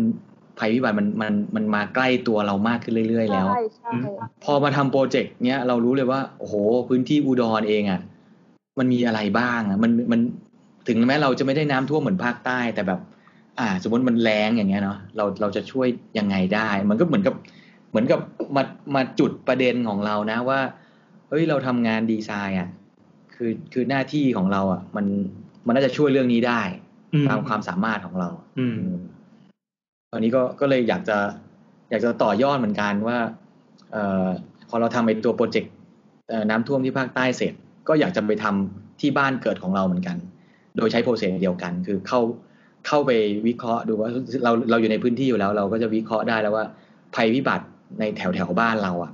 มันมีอะไรบ้าง อืม เออเช่น ถ้าอีสานเนี่ย แรงอ่ะ มาอันดับหนึ่ง อันที่สองก็คือเวลาน้ำมาเนี่ยมันมาแรง อย่างเช่นแบบสกลนครปีที่แล้ว อืม แบบโอ้โหแบบแรงมากเนี่ยพายุเรียกว่าทุกลูกที่ที่ผ่านมาแถวอีสานเงี้ย พายุฮิตฮิตนี่คือต้องไปแวะอีสานก่อน ใช่ส บ้านเรา กลนี่ทางโคนอย่างเงี้ยคือแบบโหดมากนะคือ อ่า อันนี้คือไปลงพื้นที่อย่างเงี้ยแล้วก็ใกล้ๆใกล้ๆเราก็จะมีอย่างเช่นอัตตปืออะที่ลาวอย่างเงี้ย อ่าอ่า ที่เพิ่งเขื่อนแตก เออ ซึ่งก็ อืม อันนั้น ใหญ่โตมากเลยอ่ะ เออซึ่งซึ่งอาจจะไม่ใช่โดยตรงจากพายุ แต่ว่ามันก็คือดีเซสเตอร์เหมือนกัน อ่าใช่ใช่ ใช่ใช่ใช่ มันนับเป็นดิส a สเตอร์ ซึ่งจริง ๆ ของที่ลาวเนี่ย คือเราเราก็ไปช่วยนะคือ แต่ว่าเราเป็นเซ็นเตอร์ในการที่จะบริจาคของ แต่ว่ามีมีมีพี่คนที่รู้จักเขาทำเอ่อองค์การยูเนสโกอยู่เขาก็ลงพื้นที่ไปเขาบอกว่าจริง ๆ แล้ว ตอนนี้สภาพจิตใจอ่ะคือแย่สุด คือเขาช็อกมากเหมือนว่าคนในพื้นที่อะช็อกช็อกมากเลยแบบอยู่ดีเขื่อนแตกกันเข้าไปแล้วก็ แล้วต่อไปกูจะอยู่ยังไง มันจะแตกอีกไหม คื คือ อจะแตกเมื่อไหร่ เออมันหลอนมาก เออ คือ เออ หลอนหลอนสุดๆเลย ตอนนี้เขาก็เลยเข้า ตอนนี้มันมันน่าจะประมาณสี่ห้าห้าเดือนแล้วมั้งใช่ไหมจากเหตุการณ์ แล้วก็ตอนนี้กลายเป็นว่าสิ่งที่เขาเข้าไปทำอย่างแรกเลย คือไปฟื้นฟูวัด คือไม่ได้ฟื้นฟูบ้านนะ เฮ้ยอันนี้เจ๋งว่า เออ ตอนนี้ที่เขากำลังกำลังจะทำโครงการแล้วเรากำลังจะเข้าไปเนี่ยก็คือ เออเออ ไปฟื้นฟูวัด แล้วก็กลุ่มกลุ่มสถาปนิกอุดรเองอะ ปีเมื่อต้นปีที่ผ่านมาก็คือทำทำงานประกวดแบบกุฏิเอาไว้ เออ เออเราก็เลยว่าเฮ้ยสงสัยได้ใช้งานจริงแล้วแหละคราวนี้ก็เลยว่าจะเอาเอาตัวกุฏิที่เราทำงานประกวดแบบอะไปช่วยที่อัตตปือด้วย เอ้ยเจ๋งว่า เออเออเออ คือเป็นศูนย์ร่วมจิตใจอ่ะ ใช่ใช่ใช่คือใจมาก ใช่ใช่ เออ นี่โจทย์เดียวกับเรื่องที่ว่าทำไมต้องเริ่มจากโรงเรียนอะไรอย่างเงี้ยเออเออได้ว่ะ โอเค ตอนนี้ไม่น่าเชื่อนะครับ EP นี้ตอนแรกเราคุยกับน้ำว่าเฮ้ยตอนนี้เราเราคงแบบไม่ได้หยิบเคสตัดดี้อะไรเยอะๆ มาเล่ากันเรื่อยๆอย่างเงี้ยตอนมาแม่งจะสองชั่วโมงแล้วครับ เออว่ะ เที่ยงคืนกว่าแล้ว พี่พี่บอกว่า 45 นาทีนะบอกว่าเป็นไปไม่ได้อยู่แล้ว สี่สิบห้านาทีเหมือนเป็นคำแบบสัญญาลมๆแรงๆอ่ะโอเค สนุกสนานสนุกสนานแล้วก็ได้ได้คือ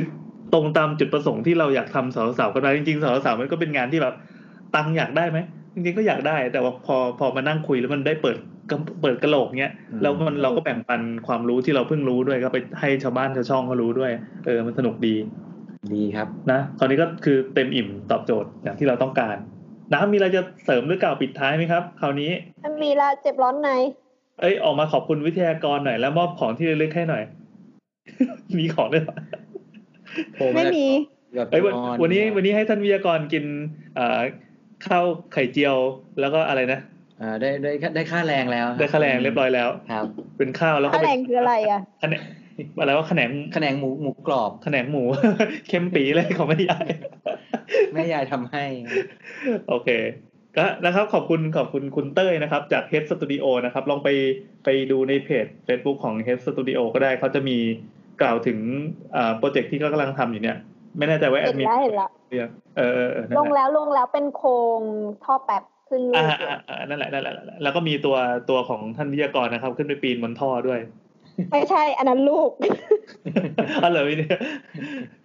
ก็เดี๋ยวจะได้จะได้เดี๋ยวจะลงเอ่อเอาลงน้ำแล้วก็จะจะเอารูปมาให้ดูกันว่า อ่า สำเร็จหรือเปล่า จ ม ยกเลิก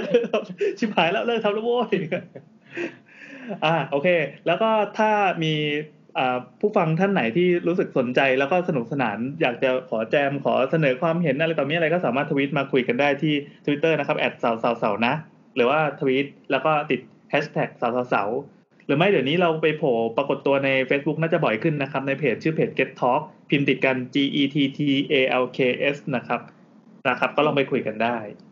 แล้วสำหรับวันนี้ มาเลย เออ ใครอยากจะสนับสนุน D4D ก็เข้าไปในเพจ อ่าอ่าเดี๋ย ไป วเพจ ช่วยเขาได้นะครับ จะช่วยด้วยอะไรผมก็ไม่แน่ใจนะ อย่างเช่นบริจาคอะไรเงี้ย เออ เพราะว่าตอนนี้เขาก็คือเป็นองค์กรที่ไม่ไม่ได้ไม่ได้ไม่ได้จัดจดเป็นอะไรทั้งสิ้น ไม่ไม่ได้เป็นรูปแบบองค์กรที่มันสมบูรณ์แบบ เอออย่ง ใช่ไหม ช่ มันเริ่มจากคน อย่งอย่างตอนที่ทำเชียงรายอ่ะ เออ คืองดเงินบริจาคของคนเนี่ย ไม่ได้โอนมาที่องค์กรนี้นะครับ อ้าว เขาให้โอนไปที่โรงเรียนโดยตรง อ๋ออา อะไรเงี้ยซึ่งอันนี้ก็เหมือนกัน ไผ่ เอออันนี้ก็คงจะเหมือนกันตรงที่โอนเงินไปที่โรงเรียนโดยตรงเลยไม่ต้องมาผ่านองค์กร จิตอาสาโคตร เอ ๆ อ อ่ะ องค์กรก็เป็นเหมือนตัวรันเฉย อ่าอ่าอ่าอ่า โคตรตัวเปล่าอ่ะ ๆเออ ก็ไปช่วยเขาได้นะครับ ก็ก็หลังไมค์ไปขอบริจาคอะไรก็ว่ากันไปอะไร เอออย่าง เอ เงี้ย อ อืม โอเคสำหรับวันนี้ก็น่าจะพอน่าเต็มอิ่มละขอบคุณ ค่ะ มากๆนะครับ โอกาสหน้าเจอกันใหม่ ขอบคุณวิทยากรนะครับ ขอบคุณเต้ยครับ สวัสดีครับ สวัสดีค่ะ ดีครับ